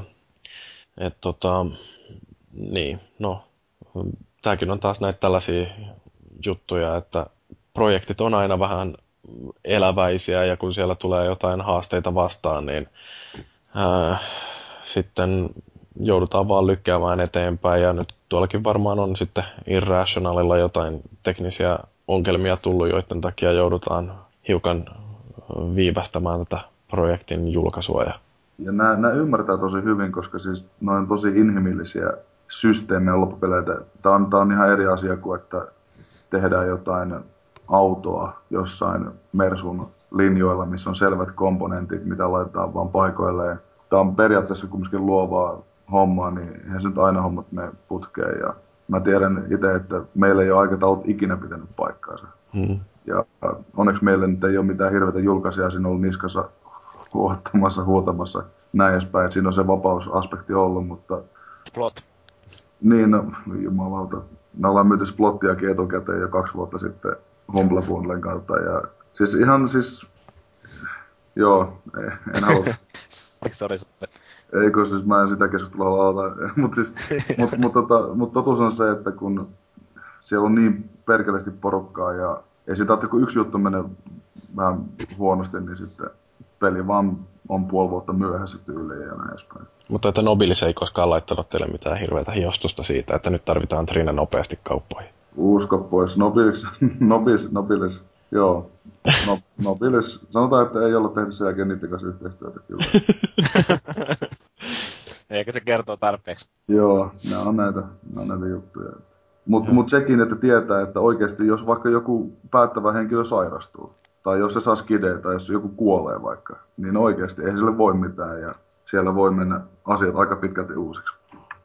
Näinpä. Joo, ja mä oon sen verran kauan Softan kanssa tehnyt töitä, että ymmärrän kyllä, että ne aikataulut, mitä projektisuunnitelmaan alun perin tehdään, niin niihin ei todellakaan kannata luottaa, että varsinkin jos projektin suunniteltu kestoaika on puolitoista vuotta, niin sillä voi helposti tulla sellainen puolen vuoden tai vuodenkin viivästys. Ja johtuen ihan vaan siitä, että ne alkuperäiset oletukset, mitä on tehty, ei ole ollut välttämättä laikaan realistisia. Just näin. Ja tosiaan Splottiakin tehty nyt viisi vuotta, mikä on iOS-peliksi aika paljon. Mutta niin, se on hyvä, että käyttää tarpeeksi aikaa, että tulee sitten timanttinen tuote markkinoille. Joo, ja sitten kun se kusee täysin, niin sitten yritetään olla hiljassa vaan, että kukaan ei sano mitään. Ei, mutta siis joku Duke Nukem, tiedätkö, hyvä esimerkki. Mm. Mitä se oli 15 vuotta ja hirveä paskapeli ja... Forever. Kyllä. Mitäs sä teet siinä vaiheessa? Joo, on niitä muitakin esimerkkejä, Too Human. Too Human oli ihan ok peli. ja joo. nyt on roskitettu kaikki. Kyllä. Kyllä. Niin joo, sekin vielä. No joo, mutta sitten vielä viimeisenä uutisena tuommoinen Ubisoftin Yves Guillemot, eli niiden toimitusjohtaja, on avannut taas kerran sanaista arkkuansa ja sanonut, että se on paha juttu, kun tämä konsolisukupolvi venyy näin kauhean pitkäksi. Että kun aikaisemmin on totuttu siihen, että uutta konsolisukupolvea pusketaan markkinaan viisi vuotta edellisen jälkeen, niin nyt on mennyt jo seitsemän siitä, kun Xboxia ruvettiin ensimmäisen kerran myymään, siis 360. Nintendollahan meni vain kuusi vuotta, kun tuli uskona. Niin, no, mutta nyt ne on samalla tasolla näiden muiden nykyisten konsoleiden kanssa. Hmm.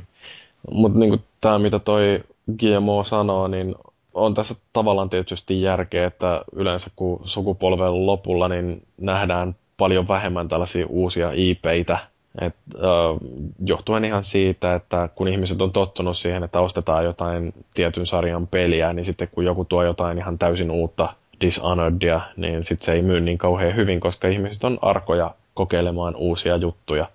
Et mieluummin sitten mennään vaan niihin tuttuihin nimiin. Et silloin kun konsolisukupolvi vaihtuu, niin silloin julkaisijat ja studiot luo itseänsä ikään kuin uudestaan ja haluaa keksiä jotain uutta ja silloin rohkeasti myöskin kokeillaan uusia IPitä, koska ensimmäiset, jotka ostaa näitä uusia konsoleita, on niitä hardcore-pelaajia ja ne on alttiimpia kokeilemaan sitten myöskin kaikenlaista uutta. Ja siinä varmaan vielä sitten sekin, kun varsinkin jos ruvetaan olemaan tosiaan sukupolven loppupuolella ja näin, niin ei välttämättä kovin se, se on pieni riskikin ruveta sitten kehittää hirveän ison rahalla tai uutta IPtä sinne vanhalle koneelle.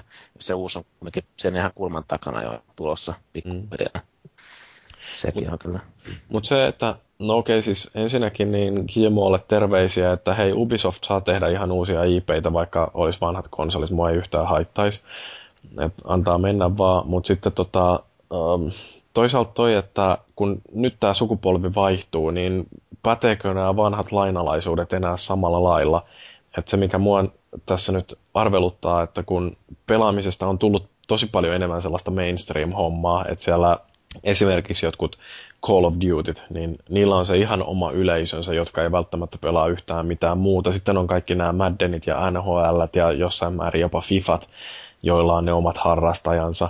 Mm-hmm. Ää, ja, ja sitten se, että kyllä tollanen, kuitenkin se ihan näiden korepelienkin leviäminen tuollaisen ihmisten keskuuteen, jotka ei ole aikaisemmin ihan hirveästi pelannut. Et siis jostain Halosta on tullut sellainen nimi, joka tunnetaan myös muualla kuin ihan kaikkein kovimpien pelaajien keskuudessa ja no Call of Duty nyt tietysti myöskin. Onko se nyt niin, että välttämättä edes tässä sukupolven vaihtuessa niin odotettaisiin hanakasti, että tulee jotain uusia pelejä ja, ja nimenomaan näitä uusia sarjoja. Ja sitten tämä, että kuinka paljon seuraava Xbox ja seuraava PlayStation vie tätä teknistä kehitystä eteenpäin, sillä että voidaanko siellä tehdä jotain ihan täysin uutta? Niin, en mä tiedä, siis, niin, itse on vähän skeptinen sen suhteen, että pystyisin tähän hirveästi uutta tekemään siinä. Että, tota, niin, mä, niin kuin tuli Mursun kommenteista mieleen tuolta PU, tota, niin, puolelta, että se ei sielläkään päätä minnekään 60 framea sekunnissa eikä edes niin kuin, resoluutio, että se voi olla, voi olla aina niin, vähän tommonen, totta kai siinä koetaan niin visuaalista puolta näin kehittää, mutta eteenpäin, mm. mutta... Tästä tulee vähän sellainen fiilis, että teknologia vähän niin kuin pysyy paikallaan. Niin. Kumminkin, että en, en mä itse ole, en ole nähnyt näitä uusia konsoleita, en tiedä niistä mitään, kaikki vähän spekuloi speksejä, mutta ehkä se on kumminkin suht, se, niin kuin se, se, se, muutos on paljon pienempi kuin mitä viime kerralla. Mutta toista kyllä meidän uusi sukupolvi kuitenkin luo ihan uudet puitteet taas, että jos nyt mietitään Halo 1 tai Gears of Waria, tai jos ne tuotaisiin ne ykkösosat nyt markkinoille, niin erottuisiko ne millään tavalla sieltä? Sen sieltä ne on hypetetty semmoisena konsolisysteemisellereinä ennen julkaisua, jolloin niin kuin pääsee vähän niin kuin varaslähdöllä liikenteeseen. Ja, ja paljon tähän liittyy myös se, että ne on näiden konsolitekijöiden omia tai sponsoroimia IPtä. Eli niillä on tavallaan se markkinavoima lähteä viemään eteenpäin. Et jos, jos Halo olisi ollut vaikka PC-julkaisu aikoinaan sen sijaan, että se olisi ollut Xbox 1 tavallaan lippulaivapeli, niin ei se välttämättä olisi lähelläkään sitä suosiota saatu, mitä se nyt on saanut. Joo, se on hirveän vaikea mun on löytää tota, suuria, niin kuin isoja nimikkeitä, jotka olisi tullut paljon julkaisun jälkeen ja alkanut niin kuin, noussut sellaiseksi isoiksi sarjoiksi toisaalta sitten enää.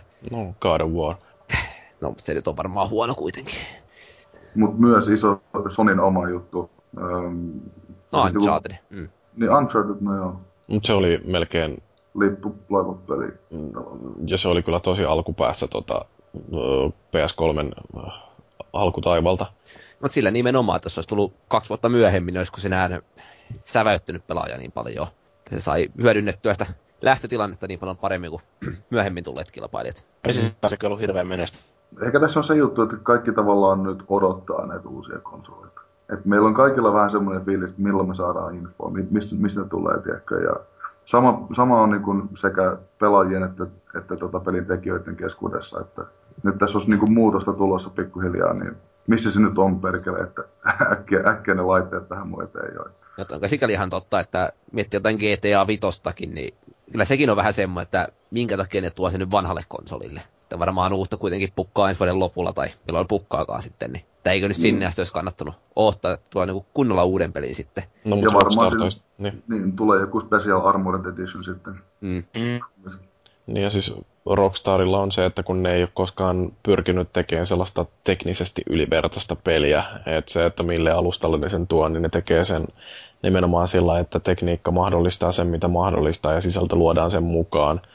Ja no, en tiedä sitten, että onko niillä jo suunnitelmia, että minkälainen on seuraavan sukupolven GTA.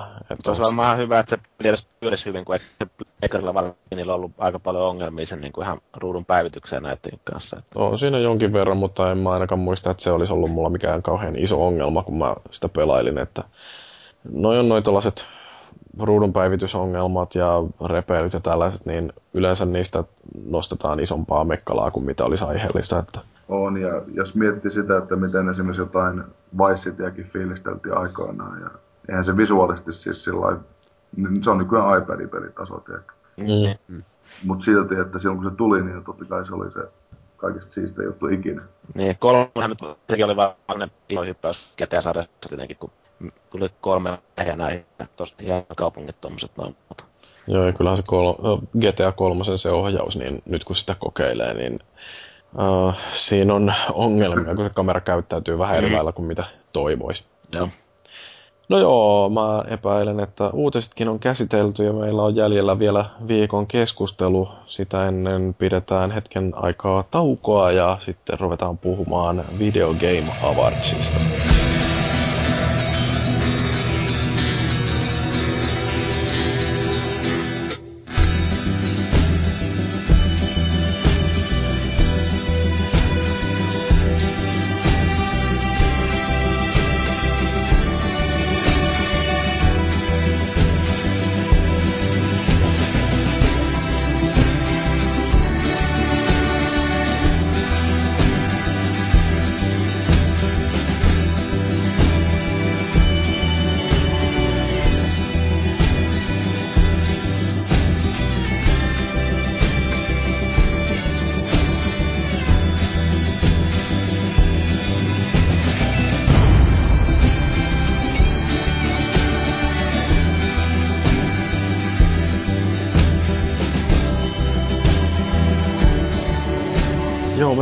Metallimaagin metallisesta äänestä huolimatta siirrytään tähän viikon keskusteluun ja tällä viikolla puhutaan Video Game Awardsista. Tällainen palkintogala järjestettiin taas tuossa viikonloppuna ja siellä jaettiin palkintoja ja näytettiin trailereita ja siellä oli Samuel L. Jackson. Mm. On niinku, mä itse asiassa viime viikolla niin vähän tai heittää läpällä, että meillä on varmaan tästä jaksoja. Nyt se sitten on kuitenkin taas. Tein vielä hienon keskusteluavauksenkin tuossa perjantaina baarin jälkeen. Niin sille kahden aikaan ryömit kotioon ja ajattelit Ää. sillä tavalla, että meillä ei ole podcastin aihetta vielä ja avasit ketjun. Joo, tää on niin, että mä näköis ketjun pystyttänyt sinne. Sanoin vielä siihen, että Mikaelikin varmaan päivää, vaikka en ollut kysynyt. Kiitos. Hyvä, että lupasit toisen puolesta. noin. Mikaelin kanssa kyllä kupilla, että No, vähän keittoa otettu, mutta ei mulla ole kumminkaan sunnuntaisin mitään, niin niin. hyvä luvat. Kellä nyt olisi, mitä siellä muutakaan tulee. Telkkarista jotain saalibändiä. Niin. Näin. No joo, mutta siis noita trailereita näytettiin ja siellä tärkeä paljastus kerrottiin Last of Usin julkaisupäivämäärä. Onko kaikki nyt ihan mehuissaan, että nyt tiedetään, että koska pääsee Last of Usia pelaamaan. Meikin. No toukokuussa sen pääsee jättää kaupan hyllylle, että siihen asti joutuu niinku pilkkaamaan sitä etukäteen. Eikö ollut minkäännäköisiä odotuksia sulla vai? No ei kummosi, että ei ole näyttänyt erityiseltä. Ja sitten Gamescomissa pääsin kattelemaan vähän sitä pelattavaa demoa siellä, mutta ei sekään nyt vielä se vakuuttanut niin paljon, että kiinnostaisi millään tavalla. Eikö toi traileri? Ei, ei se muakaan missään vaiheessa ole sille erityisemmin vaikuttanut, mutta vihat tulee niskaan taas sitten siitä. Jos nyt sen Uncharted 3 saisi ensin hommattua ja pelattua, niin ehkä sitten toikin. Voisi kelvata, mutta sitä odotellessa. Kyllä mulla on ainakin sellainen luottamus siihen, että Naughty Dog tekee taas sellaista tasaisen tappavan varmaa peliä, että ei se millään tavalla huono oo. Se, että onko se vuoden peli, se jää nähtäväksi, mutta kyllä mä odotan, että siellä on sellainen selkeästi keskitasoa parempi seikkailupläjäys. Aika pitkälle tuo julkaisu kuitenkin veny, että eikö se alun perin ollut tämän vuoden loppua tai ensi vuoden alkua, ja nyt se on sitten siellä tappelemassa GTA Vitosen kanssa. Mm. No mutta sitten toisaalta taas kun ajattelee, että tollainen viivästyminen tarkoittaa, että ne tekee jotain sellaista, mitä ne ei ole aikaisemmin tehnyt, että jos ne olisi luottanut vaan siihen vanhaan tekniikkaan, niin todennäköisesti ne olisi saanut sen aikataulussaan. Että Ja tuolla perusteella Last Guardianista saadaan paras peli ikinä. no ainakin sitten saadaan erilaisin peli ikinä, olettaen, että se koskaan tulee. No mitäs muita siellä oli? Castlevaniaa, kiinnostaako ketään? Ee, ehkä vähän, mutta no siis joo, ei. Mä oon mä oon kanssa että ei nyt kiinnosta kyllä, mutta se ykkönen on mulla ollut monta kertaa tota verkkokaupassa jo hankinna, tai niin kuin koriin laitettuna, mutta en ole koskaan saanut ostettua. Et ehkä. Näin varovainen kiinnostus. No entäs toi South Park, Stick of Truth? Mä luulen, että se on niinku mikä mua kiinnostaa eniten näistä peleistä. se vaikuttaa jotenkin helvetin siis kiinnostavalle tosiaan, että siinä on tietenkin se, no South Park on mielestäni hyvä sarja ja mitä on kattonut trailereita näitä, näitä siitä, niin kyllä siinä on vaan se huumori saatu säilytettyä siinä hommassa. Ja itsekin samaa mieltä siitä, että eikä nyt peli, jossa naureskellaan juutalaisille heti alkuun, niin voi olla huono. Että sieltä. Ainakin trailerin hauskuutti kummasti. Joo, ne on ainakin hyviä nämä Parker ja Stone siinä, että ne pilkkaa ihan kaikkia ja siinä mielessä oikeastaan se, että jos ei tule Parkeria ja Stonein pilkkaamaksi, niin siinä on vähän syytä huoleen, että eikö nämä noteeraa mua tai pelkääks nää, että mä en osaa ottaa sitä oikein. Ja siellä on monesti vielä semmoisia ajankohtaisia ilmiöitä, taas sitten, että... Niin no siis nehän on tosi hyviä siinä, että TV-sarjassakin, niin nehän muuttaa käsikirjoitusta tosi rajustikin suunnilleen kaksi viikkoa ennen esitystä, kun ne toteaa, että hei, nyt tuli joku tällainen ajankohtainen ilmiö, joka kannattaa ottaa huomioon tuossa, niin ne saattaa kirjoittaa kokonaan uuden jakson siinä ihan kalkkiviivoilla. Joo, siis joku juttu taisi ollakin, että niin kun yhden jakson tekemiseen menee noin kaksi viikkoa. Niillä, että se on vähän, tietysti pääsee ajankohtaisemmaksi ne aiheet kuin Simpsonin mm. joku puoli vuotta. Sen verran niillä, niillä menee yhteen jaksoon. Niin, niin, niin se tietysti vähän muuttaa sitä henkeä. Mm. Joo, ja varmaan niillä on varastossa jotain sellaisia, jotka voidaan esittää koska tahansa, mutta sitten jos ne yhtäkkiä keksii, että nyt me halutaankin pilkata jotain muslimeita, jotka mm, uhkailee tanskalaisia sarjakuvapiirtäjiä, niin sitten ne tekee sellaisen jakson tosi nopeasti. Näin kun pelaajana, niin varmaan ne just nämä Vovi ja Guitar jaksot on kumminkin ollut sillä tavalla ne helvetin hyvin silloin. Joo, mä tykkäsin siitä yhdestä jaksosta, missä toi Kenny pelasi PSPllä ja sitten se kuoli ja joutui taivaaseen johtamaan helvetin, tai noita taivaan sotajoukkoja ja helvetin armeijaa vastaan. Se, se oli aika alkaa aika tiukka, kun internet yhtäkkiä loppu kaikkialta. Niin kuin muuta on tuntunut loppuvan täällä kanssa. Joo, nyt on vähän samaa fiilistä kyllä. Joo.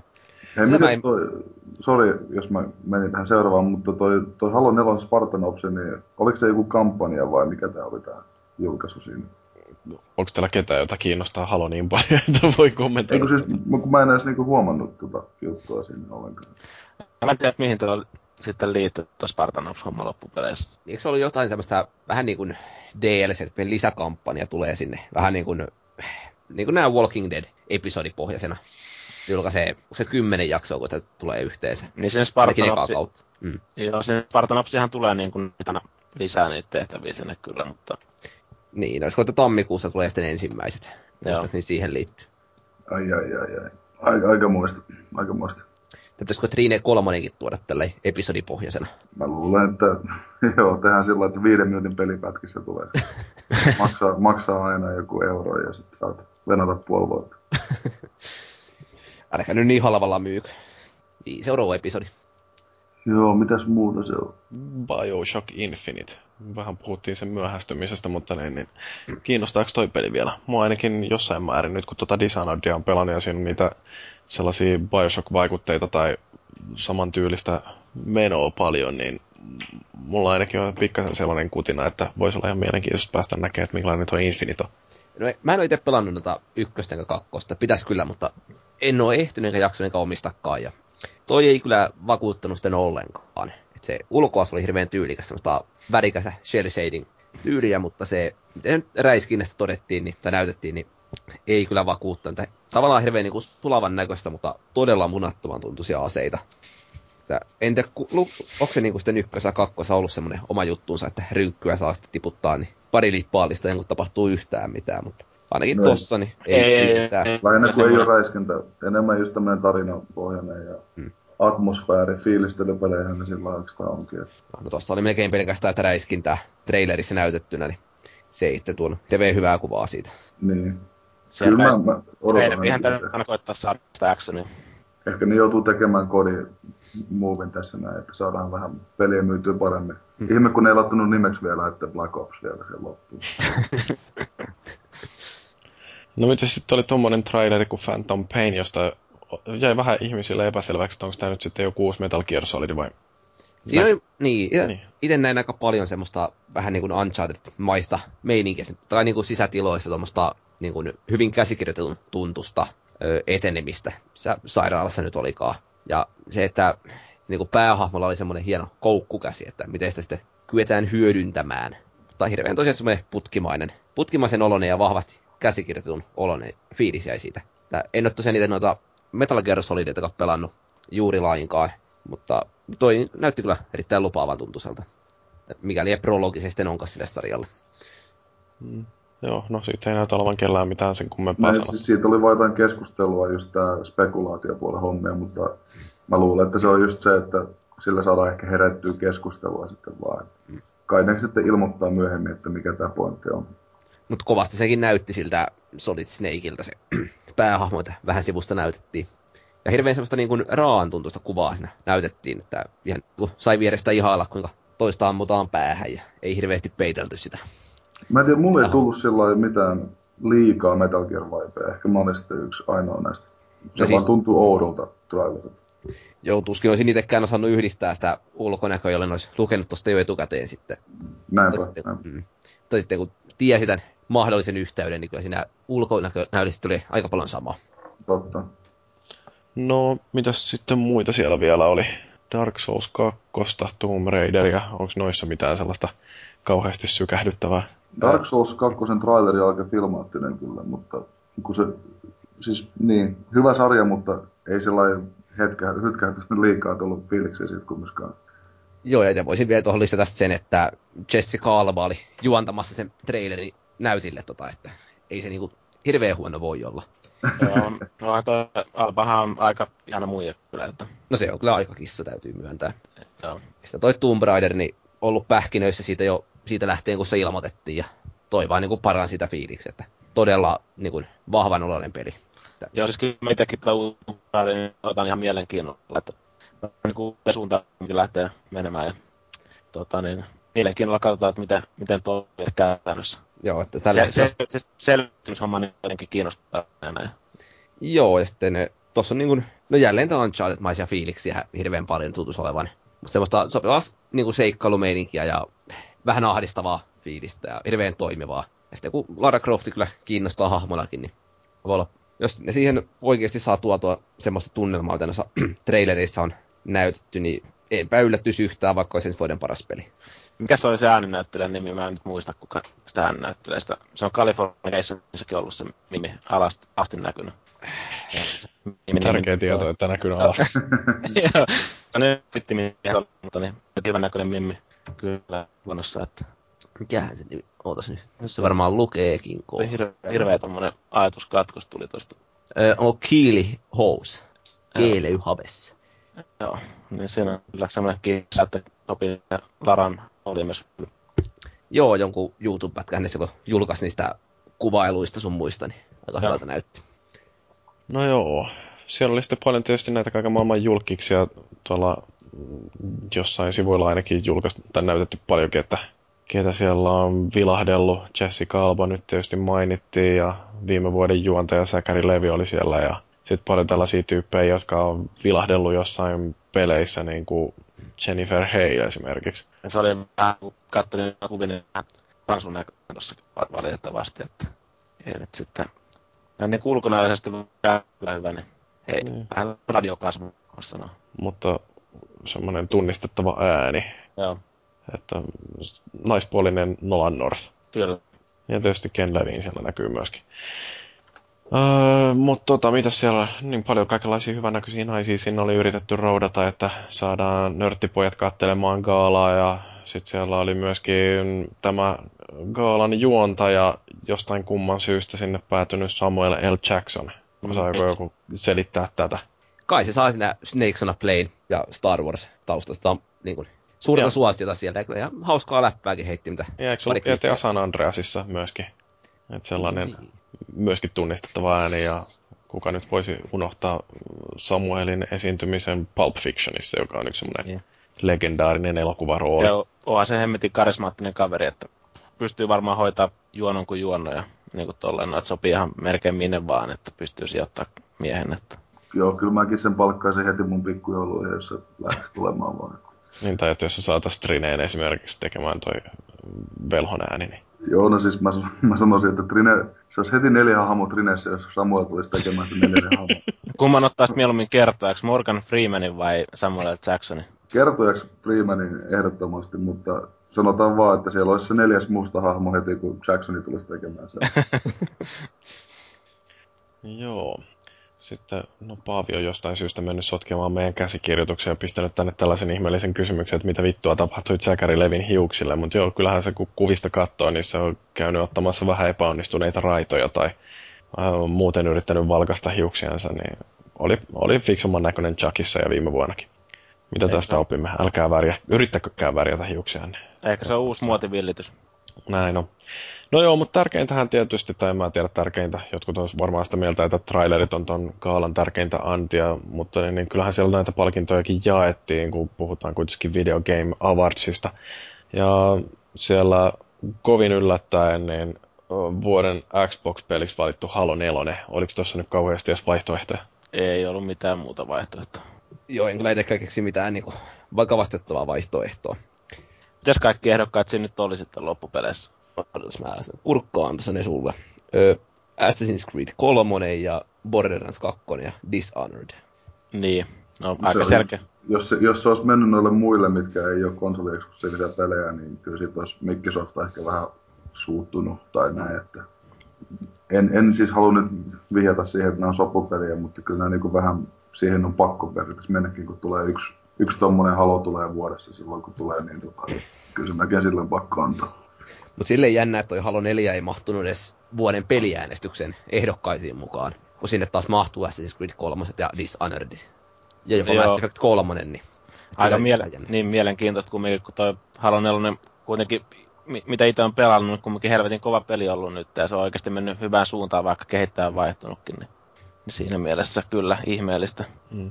No sitten on tämä paras Wii kautta Wii U-peli, niin tää on jännä jotenkin sillä että tällä löytyy Zombie U ja New Super Mario Brothers U, jotka on kuitenkin ollut kaupoissa about kolme viikkoa. Eikä ja... Trine mahtunut sinne. Ei, perkele. Niin, tää on nyt ihan selkeästi ainakin jotenkin sovittu juttu, että... Ei, mutta siis läppä on se, että noin äsken kaksi mainitsevansa peliä, niin on siellä totta kai niitä myydympiä pelejä että Nintendolandin kanssa, mutta jostain syystä Trine 2 on siellä heti niiden perässä, niin tota, eikä mahu silti listoilla. Ne ei, kun ei niitä kiinnosta sitten taas tämmöiset suomalaiset läsk, läskipäät täällä näin pohjoisessa kylmässä. Maksas liikaa lennättää meitä sen paikan päällä, eikä ne halua molemmalla kummiskaan. Itselle tulee vähän semmoinen fiilis kuitenkin, että kyllähän nämä valinnat on tehty ehkä enemmän kuin laadun perusteella, niin, niin kuin profiilin kautta katsottu, että mitkä pelit on niin kuin riittävän iso, että ne kiinnostaa. Ja se, että jos ilmoitetaan, että uusi Super Mario Bros. voittaa, niin Jenkkilässä kiinnostaa enemmän kuin se, että joku pohjoismainen Trine 2 voittaa. Niin, vaikka, vaikka olisi myyntitilastoissa siinä ihan korvilla kuitenkin siellä jossain. Niin, ja vaikka Metacriticissa saisi 20 pistettä, niin, ja niin kuin selkeästi toinen on profiililtaan niin. isompi peli. Ja näissä on oikeasti siis nyt on paha myöntää, ja se mitä mä oon kuullut näissä piireissä on se, että noinnekin gaaloihin kun menee, niin siellä saattaa tulla gaala-edustaja samana iltana tai edellisenä iltana sun pöytään sanomaan, että muuten tässä olisi tämmöisiä paikkoja nyt, että ootte vaikka nominoituneet tuonne vuoden parhaaseen tai mihinkä peliin tahansa, ja sitten se pienellä sponsorirahalla ehkä voisi päästä sinne niin kuin voittajaksi ehkä, ehkä niin kuin tämmöinen. On sellaista siis, hienovarasta vihjailua. Niin, no siis mä luulen, että siis kun tämä menee just tällä, että siellä on Nintendo ja siellä on Microsoft ja siellä on muut nämä isot, jotka sitten enemmän tai vähemmän niin kumminkin mä en halua nyt pilata tätä kaikille ja sanoa, että ne ostaa ne paikat, mutta, mutta siis kun se on vähän se henki kumminkin, mitä mulle tulee ainakin siitä. Niin no musta tuntuu, että justiin kun ajattelee jotain tällaista Spike TVn Video Game Awardsia, joka jotkut tykkää väittää, että se on videopelien Oscarit, mutta kyllä mun mielestä se on enemmänkin sellainen, että jos MTV Movie Awards tehtäisiin huonolla maulla, niin sit siitä tulisi vähän niin kuin Spike TV Video Game Awards, että mä en niin kuin ihan hirveän korkealle rankkaa tätä tällä, tai arvosta sitä, että tämä jotenkin olisi nyt niin kuin semmoinen kaikkein arvostetuin palkintogaala. Ja mulla niin kuin maailmankuva ei millään lailla äh, tuosta säry, jos joku äh, sanoo, että niin siellä palkinnot annetaan niille, jotka maksaa eniten, että, tai ainakin jotka maksaa ensimmäisenä. Niin, Et mutta kyllä. samalla periaatteella toimii näiden tämä trailereiden näyttäminen, että nekin on suoria mainoksia. Mm. Että ei, ei, mä luulen, että vaikka meillä olisi mikä peli tulossa seuraavaksi, niin ei se sinne pääse, ellei me käydä vähän morjastamassa niitä pienen shekkivihon kanssa. Joo. Ja, Mutta mut siis toi on, toi on vaan niin hyvä pointti, että se, nämä ei ole tavallaan mikään akatemia, siis Oscarin akatemia se ei tule ikinä olemaankaan. Mm. Eikä Joo. mikään indie, indie game avartsikaan, että siinä ei paljon, pie, pie, pienet on vähän huonossa asemassa. Että. Joo, no sitten oli toi vuoden paras PlayStation 3-peli, niin siellä löytyy Johnny, joka myöskin voitti sitten parhaan soundtrack tai original score, eli tämä Austin Wintory, joka on säveltänyt musiikit Johnnyin, niin sai palkinnon siitä ja sellaisena sivuhuomautuksena, että toihan on myöskin ehdokkaana Johnin soundtrack Grammyssä, joka on siis tämä amerikkalainen todella iso musiikkialan palkinto, varmaan se arvostetuin sillä saralla, että tässä ainakin voisi epäillä, että meni todennäköisesti palkinto ihan oikeaan osoitteeseen. Joo, kyllä. Joo, kyllä se oli siis... Jatka vaan. Niin, ne siis sanoo että niin säväyttävä kokemus oli silloin alkuvuodesta, että ja kokonaisuutena, ei pelkästään musiikilta, vaan muuten, että aika harvalle pelille voi noin niin autuaasti suoda tuommoista palkintoa. Ja tässä just kun pääsin puhumaan viisi minuuttia paskaa äsken näistä ja miten nämä ostetaan kaikki, niin tämä on selvästikin siis oikeasti mennyt just niin kuin pitääkin. Että... Ja se, se Grammy-puolikin siis ihan ansaittu homma, että eh, ehkä meillä on jotain toivoa tässä kumminkin vielä. Mm, no siis justiin toi, että se pääsee Grammyssakin sinne ehdokkaaksi, niin kyllä se selkeästi, se on ensimmäinen kerta, kun minkään videopelin musiikki ö, on ehdolla Grammyssa, että siinä mielessä niin kuin aika tosi kovaa laatua, että edellinen melkein vastaavahan oli se, kun se joku brittiläinen musiikkipalkinto, siellä oli toi Killzone 2, kun musiikki siellä oli ehdolla, että, että kyllä tota, hyvää musiikkia peleihinkin sävelletään ja se alkaa näkyä myöskin tuolla ihan arvostuksessa myöskin alan ulkopuolella. Killzone 2 musiikki. Tai joku Killzone muistaakseni Joo. oli semmoinen, joka, Joo. joka oli... Kai siellä on ollut sitten niin hyviä biisejä. Joo, parhaan räiskintäpelin palkinto meni Borderlands 2. Jännittävää sinänsä, että täällä on ehdolla ollut myöskin Call of Duty ja Halo 4. Siis toi Black Ops 2 ja Halo 4 ollut, ja siitä huolimatta Borderlands voitti, että taas kerran eikö Activision ole voidellut tarpeeksi vai mistä johtuu, mutta niin. Ihan... Ne osas vaan päättää hyvin. Ja tämäkin on sillä jotenkin hassua, että tosiaan niin Xbox 360-pelien ehdokkaina, niin sieltä löytyy uh, Halo 4 ja Borderlands 2 ja toi Halo on paras Xbox-peli, mutta Borderlands on paras shooteri. Että... Ja se on silleen ehkä hauskaa, kun mitä tuli siinä FPS-jaksossakin, niin puhuttuu silleen, niin että tuo genrehän nyt laajenee, että nyt ei niin kuin, ihan perinteinen shooteri välttämättä ole, tai semmoinen, niin kuin, mutta kuitenkin, että siinä on vähän, no hyvä, no varmaan nämä haluaa vähän variaatioa näihin palkintokategorioihin sitten tuossa, että mikä, mikä palkitaan milläkin. Hmm. Niin, mutta vähän uskottavuutta syö, että niin. päihittää niin kuin toisella alalla ja se taas kokonaisuutena ei päihitä. Että... Mm. Niin. Ja sitten Borderlands on voittanut myöskin parhaan multiplayerin palkinnon, että sekin on ihan tällainen jännittävä. Se on aika mielenkiintoinen itse asiassa kyllä joo homma, että se luulisi, että tuolla Activisionilla on tarpeeksi rahaa hieroa toi kodi sinne kärkeen, mutta... Kyllä tavallaan musta ihan oikeaan suuntaan meni, että vaikka en ota Planto kakkosta, mutta se ykkösen ainakin, niin olikaan monin peliltä erittäin toimiva. Että se on jotenkin niin näppäristi vähän samalla tavalla kuin noin Lego-pelit on ollut, että kaveri pystyy vaan hyppäämään mukaan ja hyppää pihalle miten halusi. Ja ei tarvinnut, tarvinnut niinku suunnitella sen enempää sitä toimintaa. Joo, mulla on itsellä vaan ollut yleensä, että näitä tämmöisiä niinku kooppipelejä tämmöisenä, että mieluummin pelaa niinku samalla sohvalla himassa, että jonkun, jonkun kaverin kanssa sitten, mutta helpompaa se on tietenkin netissä sitten sopii ne aikataulut ja näin. Juu, siis ehdottomasti näin itselläkin, niin. mutta tuossa sitä joskus kokeilin, niin hyvin se toimi siinä ykkösessä ainakin. Kyllä tuossa kakkosessa tosiaan alusta oli mainittua, niin varmaan 16 tuntia tässä just ehdin nukkumaan tuossa välissä vähän, mutta tullut vedettyä samalla sohvalla tänään ja eilen sitä, niin tota, ihan hyvin se menee split screeninäkin kyllä tuo peli.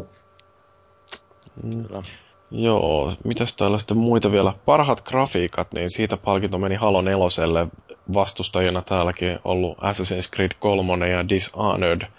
Ja Chuani myöskin täältä löytyy, mikä on jännittävää. Niin no siis Jörni on kyllä vähän semmoinen niin grafiikoiden puolesta. Siis se on niin kuin, no, se on pelkistetty, mutta se just niin. niin, että kun grafiikassakin on kaksi ö, näkökulmaa, että toisaalta on se taiteellinen vaikutelma ja toisaalta on se tekninen suoritus ihan samalla lailla kuin jossain taitoluistelussa, että että kumpaa tässäkin nyt sitten katsotaan, että Halo 4 ilmeisesti on aika erinomainen molemmissa. Joo, mutta siis jos olisi niin kuin Best Design-palkinto olemassa, niin eihän nyt tarvitsisi niin kuin vastaehdokkaita Jörnille. Mutta ei se tietysti niin grafiikoiltaan, niin toi on vähän semmoinen hölmö-palkinto taas, että yhdistetään niin. tuossa kohtaa.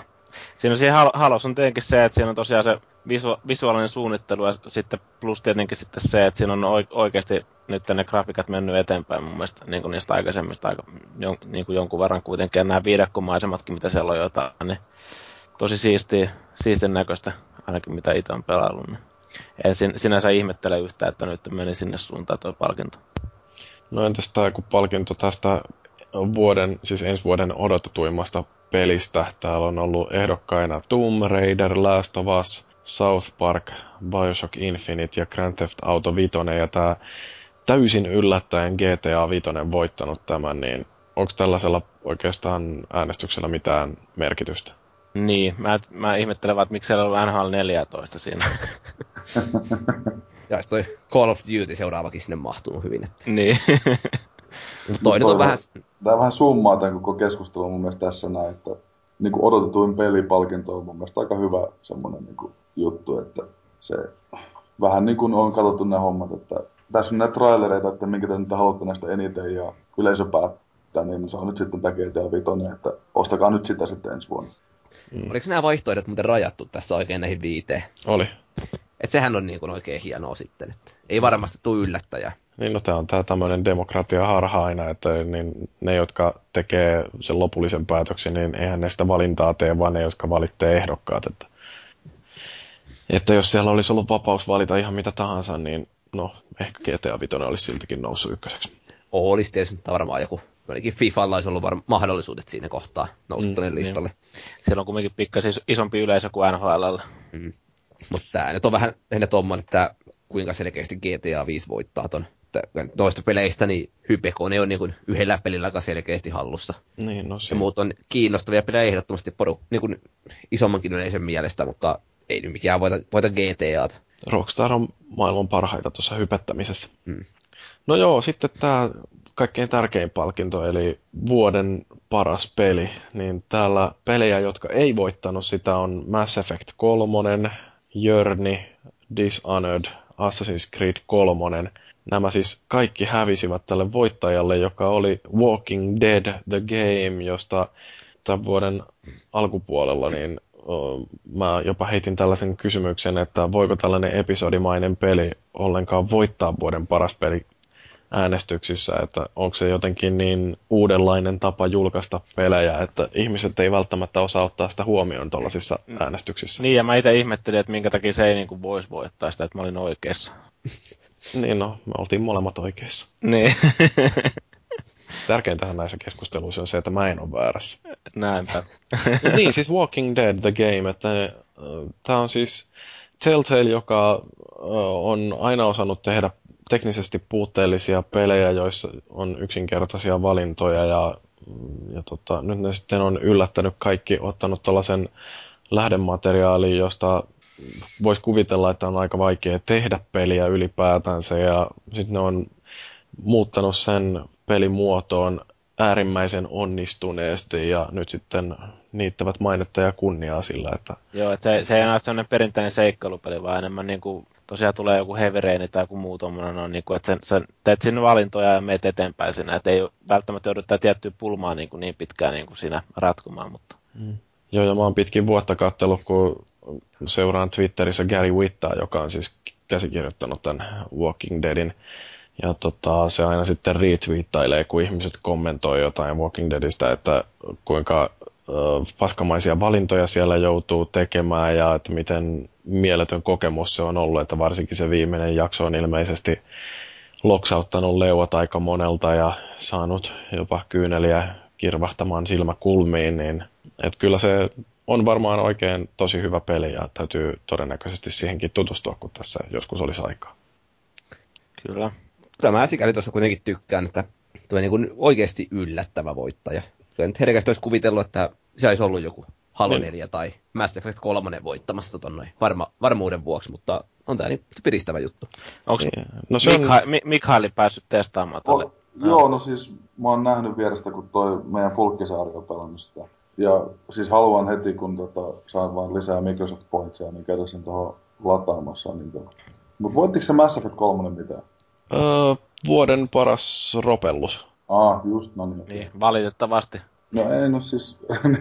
no ei siellä ole hirveästi vaihtoehtoja Diablo 3, josta voi vähän kyseenalaista, että onko se RPG ollenkaan. Torchlight 2, vähän samaa sarjaa. No, Xenoblade Chronicles. Se on Nintendo-peli. No joo, oli se aika selkeä valinta sitten. No ei, mutta siis Xenoblade oli hyvä, Torchlight oli ihan loistava, Mass Effect 3 oli hyvä, ja no joo, ehkä mä oon nyt vaan kriittinen näistä. Näitä on tullut ehkä pelattu eniten näitä pelejä siis. Joo. Mutta tota, joo, palatakseni siihen Walking Deadiin, niin kuulun vaan pelkkää positiivista ja nähnyt kaikkea hyvää, mutta ehkä joku ilta pitää se istua läpi. Mutta kuka sen on julkaissut? Kun mä, tää kummastuttaa tässä kun katsoo, että siis Assassin's Creedin takana on Ubisofti ja Mass Effectillä Electronic Arts ja täällä Walking Deadin tässä tiedoissa, niin tässä ei ole julkaisia ollenkaan, tässä vaan mainitaan Telltale Games. Et se on jännä sillänsä, että kaksi tuollaista todella megaluokan julkaisijaa häviää tällaiselle periaatteessa indie-projektille. Niin, niin mä en tiedä, onko, onko tuolla Telltale mitään niinku... Mä luulen, että ne itse julkaisivat. Niin, niin. No. Ja onhan ne siis isompi firma kuin Frozen Byte. Mutta mekin julkaistiin itse esimerkiksi Wii tai meidän ropelus. Mm. Ja se rupeaa olemaan enemmän. Ja siis, mitä, voittihan ne siis sen vuoden, mikä tää on tää fucking... Downloadable firma, game ainakin, ja... Ja firma jutun kanssa. Niin vuoden studio. Vuoden deva ja niin just. Niin kyllä niillä on joku niin kuin mennyt ihan oikein, koska ne aikaisemmat pelit, mitkä oli vastaavan tyylisiä, niin nehän oli, mitä Jurassic Park ja sun muuta, niin olihan ne niin kuin aika pohjanoteroksia tuohon verrattuna taas sitten. Mutta itse asiassa pitäisi googlettaa heti, että onko ne joku julkaisija jossain. En tiedä. No, no on täällä siis vuoden studio, niin täälläkin löytyy sitten Täällä on Free, Force, Free Industries, eli Halo 4 tekijä, joka on ollut ehdokkaana. Sitten Arcane, joka oli siis Dishonoredin taustalla, ja Gearboxi, joka on tehnyt Borderlandsin, niin nämä on ollut kaikki ehdokkaina vuoden studioiksi, ja sitten Telltale vienyt senkin palkinnon. Että Joo. kyllä tota, mulla tulee sellainen ajatus tästä, että tällä alalla on vielä toivoa. Ja tässä on pelaamisen tulevaisuus. Episodipohjaiset pelit. Niin, no, no ei toi nyt välttämättä... Onko moni muu episodipohjainen peli sillä niin kuin, ei muakaan tule mieleen mitään semmoista sukseita tuolta alalta. Sam Max tai... Muut, niin, siis Telltale on kai se, joka on niitä tehnyt, että... Niin. Monkey Islandit ja Sam Maxit enää, mitä nyt on, tulee ekana mieleen itselle. Niin, eli Telltale. Niin. Yhtä kuin episodimainen. Joo. Ja ehkä joku voisi ottaa sitä oppia kanssa, että ruveta tekemään niitä. En, en, en rupea. Se vaatii vähän omanlaistansa suunnittelua varmaan. Siis mä luulen, että toi episodimaisuus, jos nyt siitä puhutaan semmosena, niin varmasti vastaavan tyylisiä malleja tulee. Että tämmöistä just, no ehkä Minecraft nyt ei ole niin kuin suoranaisesti heti paras esimerkki, mutta ne on tehnyt sen alfa-beta julkaisumallista aika suosituksi taas. Mikä on ehkä jossain määrin verrattava, koska sitäkin peliä pelasi ihan miljoonia ihmisiä ennen kuin se oli edes tullut ulos. Mm. Niinpä. No joo, mutta siis näistä palkinnoista, niin mikä mua kiinnostaa, ja nyt on hyvä, kun Mikael on linjoilla, niin voi kysellä tällaisia ihan pelibisnekseen liittyviä kysymyksiä, että kun näitä palkintoja nyt jaetaan, niin vaikuttaako ne millään lailla noiden pelien myyntiin? Suoranaisesti ei liikaa, ainakaan meillä on vaikuttaa. Totta kai mä uskon, että vaikuttaa. Ja se on enemmänkin semmoinen, se on vähän niin kuin, jos sä pystyt laittamaan DVD-kotelon kanteen, että Oscar-voittaja ohjaajalta tai, tai tämmöinen. Se on enemmän sitä imago-brändijuttua, mikä, mikä sitten aina myy kumminkin pitkällä tähtäimellä. Että en, en nyt osaa sanoa, että jos Borderlands voitti shooterin, niin oliko seuraavana päivänä tyyliin kymmenen kertaa isommat myynnit kaupoissa. Mutta mä luulen, että Borderlands 3 se tulee taas vaikuttaa enemmänkin. Ja mä veikkaan, että leffapuolella vaikuttaa kumminkin enemmän noin. Jos voittaa jonkun Oscarin, niin sitten saattaa niinku sit niitä DVD-myyntejä tai Blu-ray-myyntejä boostaa sitä aika hyvin siinä. Että... Ja uskon, että esimerkiksi Walking Dead myy tämän jälkeen kyllä paljon paremmin, vaikka se on myynyt hyvin tähänkin mennessä, mutta tota, siis totta kai ne vaikuttaa, mutta se on semmoinen niin kuin leima, tavallaan niin kuin laatuleima juttu, mikä siinä sitten vaikuttaa siihen koko imagoon. Sitten meillä, on, siitäkin niin, niin, sano vaan. Niin, ei, tuosta noita Metacritic niin kuin pisteistä näistä on ollut tosi paljon puhetta, että kun ne vaikuttaa tosi paljon myynteihin, niin tä- tällä nyt ei varmaan niin iso vaikutusta ole, mutta kuitenkin niin. on jotain boostia. Meillä on kaksi pystiä Trine 2 saatu ja ne oli aika, siis näihin skaalattuna paljon pienempiä palkintoja, mutta ne on meille tärkeitä ja, ja, ja varmasti ne siis johonkin vaikuttaa kyllä.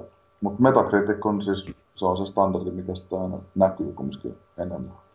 Joo, ja on tämä nyt sillä että kun äkkiä Steamia kattelee, joka on tällainen mm, kuitenkin aika hyvä jakelukanava ja luulisi, että nämä osaisi ottaa ilon irti tuollaisesta, niin täällä ei esimerkiksi Borderlandsissa eikä Walking Deadissä niin kummassakaan ei ole minkäänlaista mainintaa tuosta, että ovat voittaneet jotain palkintoja. Että onko se sitten vaan siitä, että toi VGA ei ole sellainen kaala, mm, jossa jaetaan niitä arvostetuimpia palkintoja, tai sitten, niin, no, en niin, tiedä siis, sitten, että mistä toi kertoo.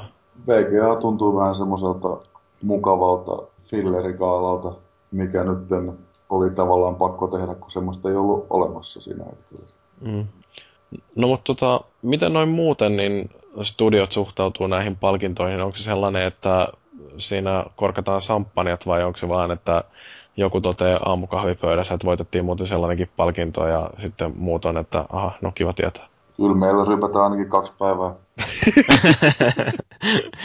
vaan kaksi päivää. No yleensä, kuin... yleensä ennen ja vi- jälkeen viikonloppuun siis. Mutta kuin iso syytä yleensä tarvita siihen. niin, no se on totta, mutta siis pari päivää tulee lisää tähän normaaliin siis tämmöisestä. Ja onhan ne siis tosi hienoja juttuja, varsinkin sanotaan pienemmille firmoille.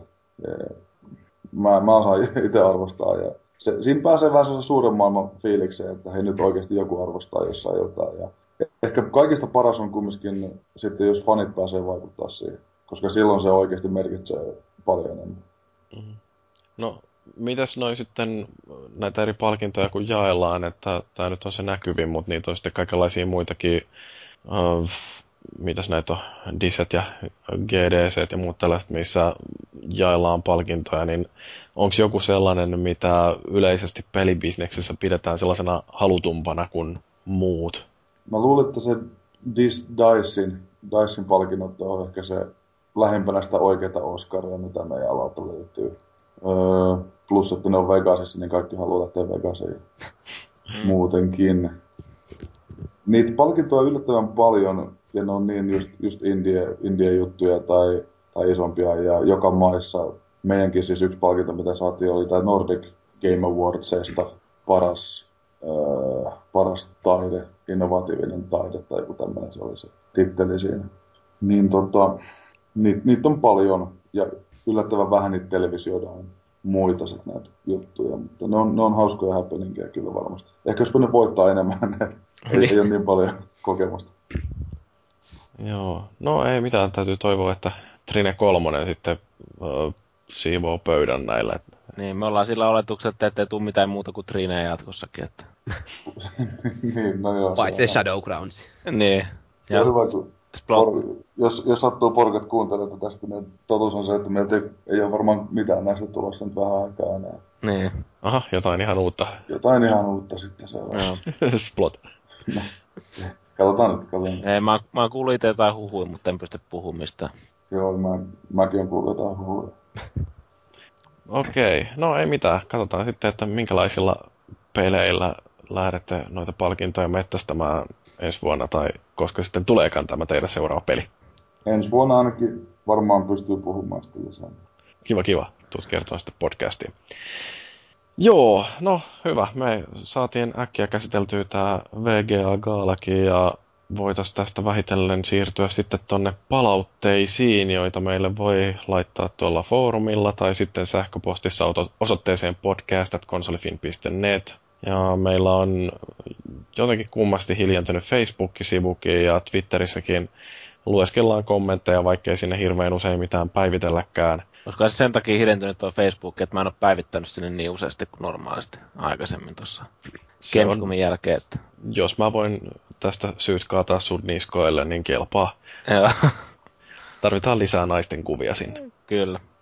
No joo, mutta meille on tullut jonkin verran palautetta kuitenkin tuolla foorumin puolella. Siellä SPH muun muassa on kommentoinut tätä, kun Wii U-jaksossa puhuttiin siitä, että, että kun vanhoja Wii-pelejä ajelee, niin sitten siellä ei ole se sama käyttöliittymä taustalla. Eikä ollut nyt mitään elämäntarinaa kirjoitettu sinne. Joo, niin. No kuitenkin täällä on, että Xbox 360 ei dashboard ole normaalisti käytettävissä vanhoja Xbox-pelejä pelattaessa, joten tuo yhteensopivuusmoodin rajoittavuus ei ole mitenkään Nintendo-sidonnaista. Kai toi on jotenkin liittyvää siihen, että kun siellä joudutaan pyörittämään vähän erilaista versiota käyttöjärjestelmästä, kun pistetään vanha peli pyörimään, että se syö resursseja ihan eri lailla. Niin... niin olisiko se jopa niinku tuolla boxillakin, niin kun sä rupeat pelaamaan niinku tuommoista Xboxin peliä tuolla 360 niin että se niinku kirjaa niinku livestäkin pihalle siinä jopa. Onko se niin? Koska... Taitaa olla, koska eikö ne, hetkinen muuten, mä en koskaan omistanut sitä alkuperäistä Xboxia, niin mä en tiedä, että oliko siellä mitään kaverilistaa, josta pystyy katsomaan, että pelaako kuka mitäkin. Niin. Et periaatteessa voi olla, että se sulkee verkkoyhteydet siksi aikaa, kun niitä ei erikseen peli kaipaa. Joo. Näin mä ainakin itse huomannut, mitä mä oon jotain testannut. Mä oon aika vähän pelannut tuolla 360 vanhan boksin pelejä, mutta kuitenkin, että siinä on, eikä, no totta kai niihin vanhoihin monin peleihin nyt ei tietenkään pääse käsiksi siinä niin, mutta se ihan niin peruslivekin mun mielestä menee vähän niin kuin pois siitä sitten. Että...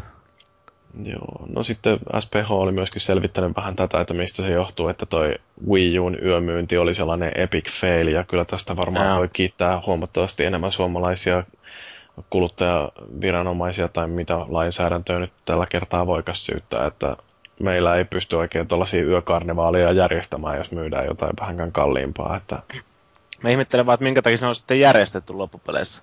No, sä pysty myymään niitä. Onko siellä sitten, että GameStopin väki ei ole oikein... Se oli Anttilassa. Se oli Kampi no, Anttila. No Anttilassa luulisi, että niillä olisi jonkinlaista ymmärrystä siitä, että ei. miten lait säätelee noita, mutta ehkä se on sitten vaan, että on haluttu jonkinlaista karnevaalihuumaa aiheuttaa ja saatu sitten porukkaa houkuteltua sinne hakemaan niitä lippulappusia, joilla voi lunastaa oma Wii Uunsa seuraavana aamuna.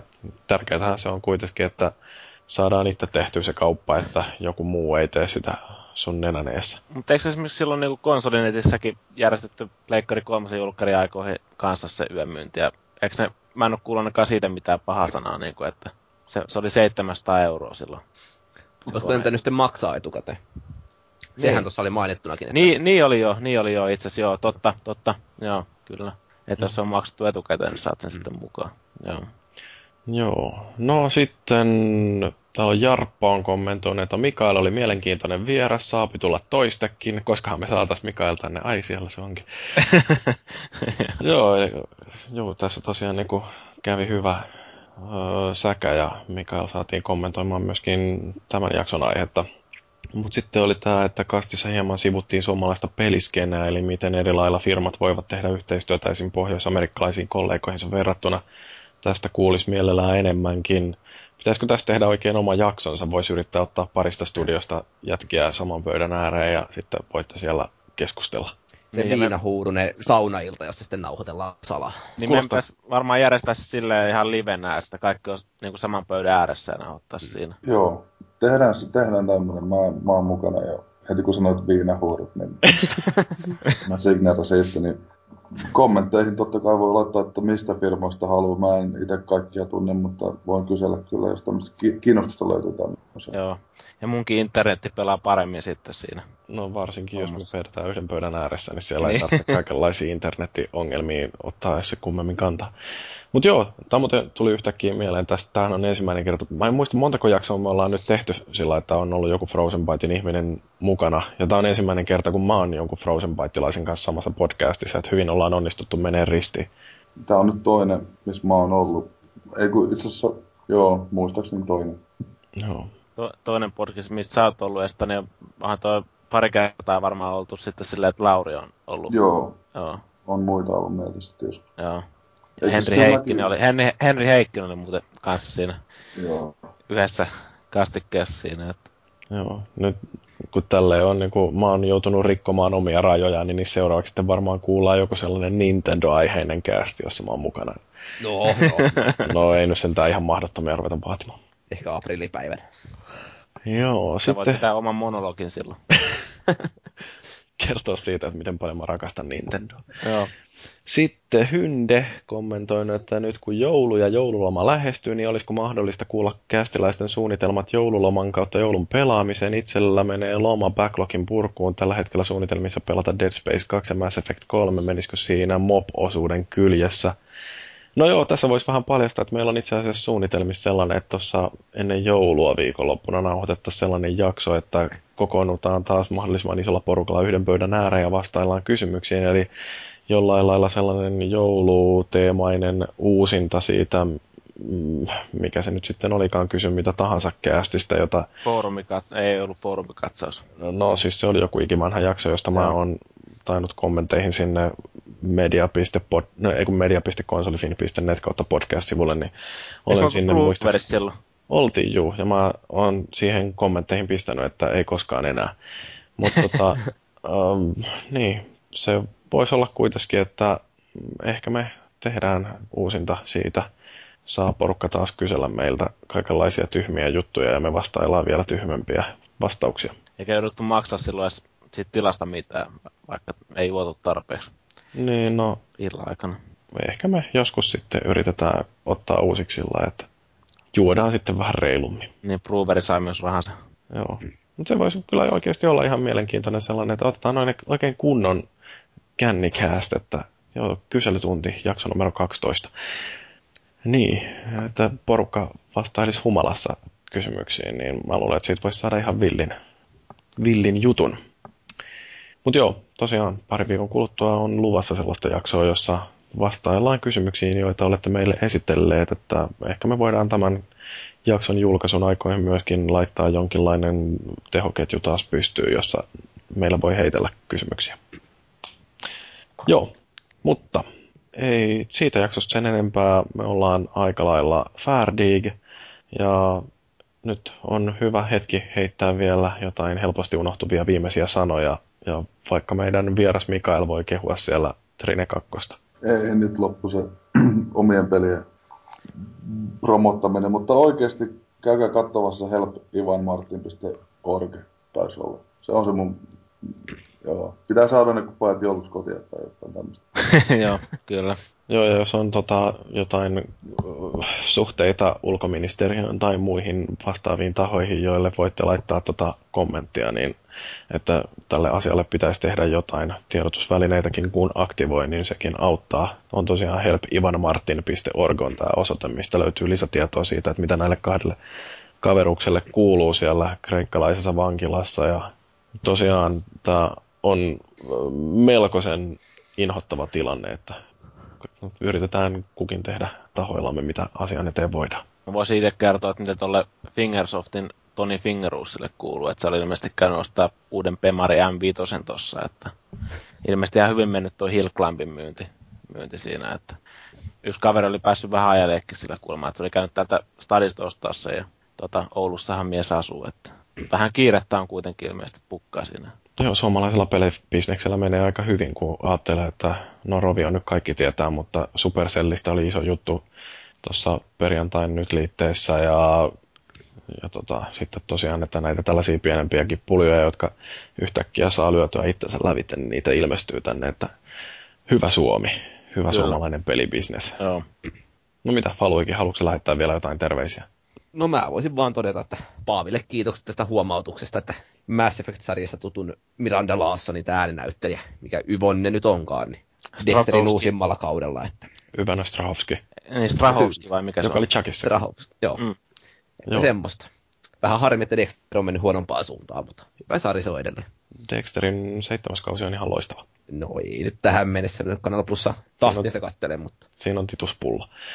Joo, mä voisin sanoa, että joulu on perseestä. Tässä on kaksi päivää mettästetty lahjoja sukulaiskakaroille ja kyllä alkaa huumori loppua. Tässä vähitellen onneksi joulu on kohta ohitte ja sen jälkeen on muutama päivä aikaa pelailla videopelejä, mutta kyllä tota, nämä tällaiset pakkojuhlat on jotenkin ankeita, varsinkin kun pitää lahjojakin ihmisille ostella. On se hirveetä. Kyllä. Mutta tämä oli jakso numero 90, aatelkaa. Kiitos kuuntelijoille, kiitos Valuiki ja kiitos Maagiset ja erityisesti kiitos jälleen Mikael, Maalin Jyri ja ensi kerralla katsotaan löydetäänkö joku LTTP-peli.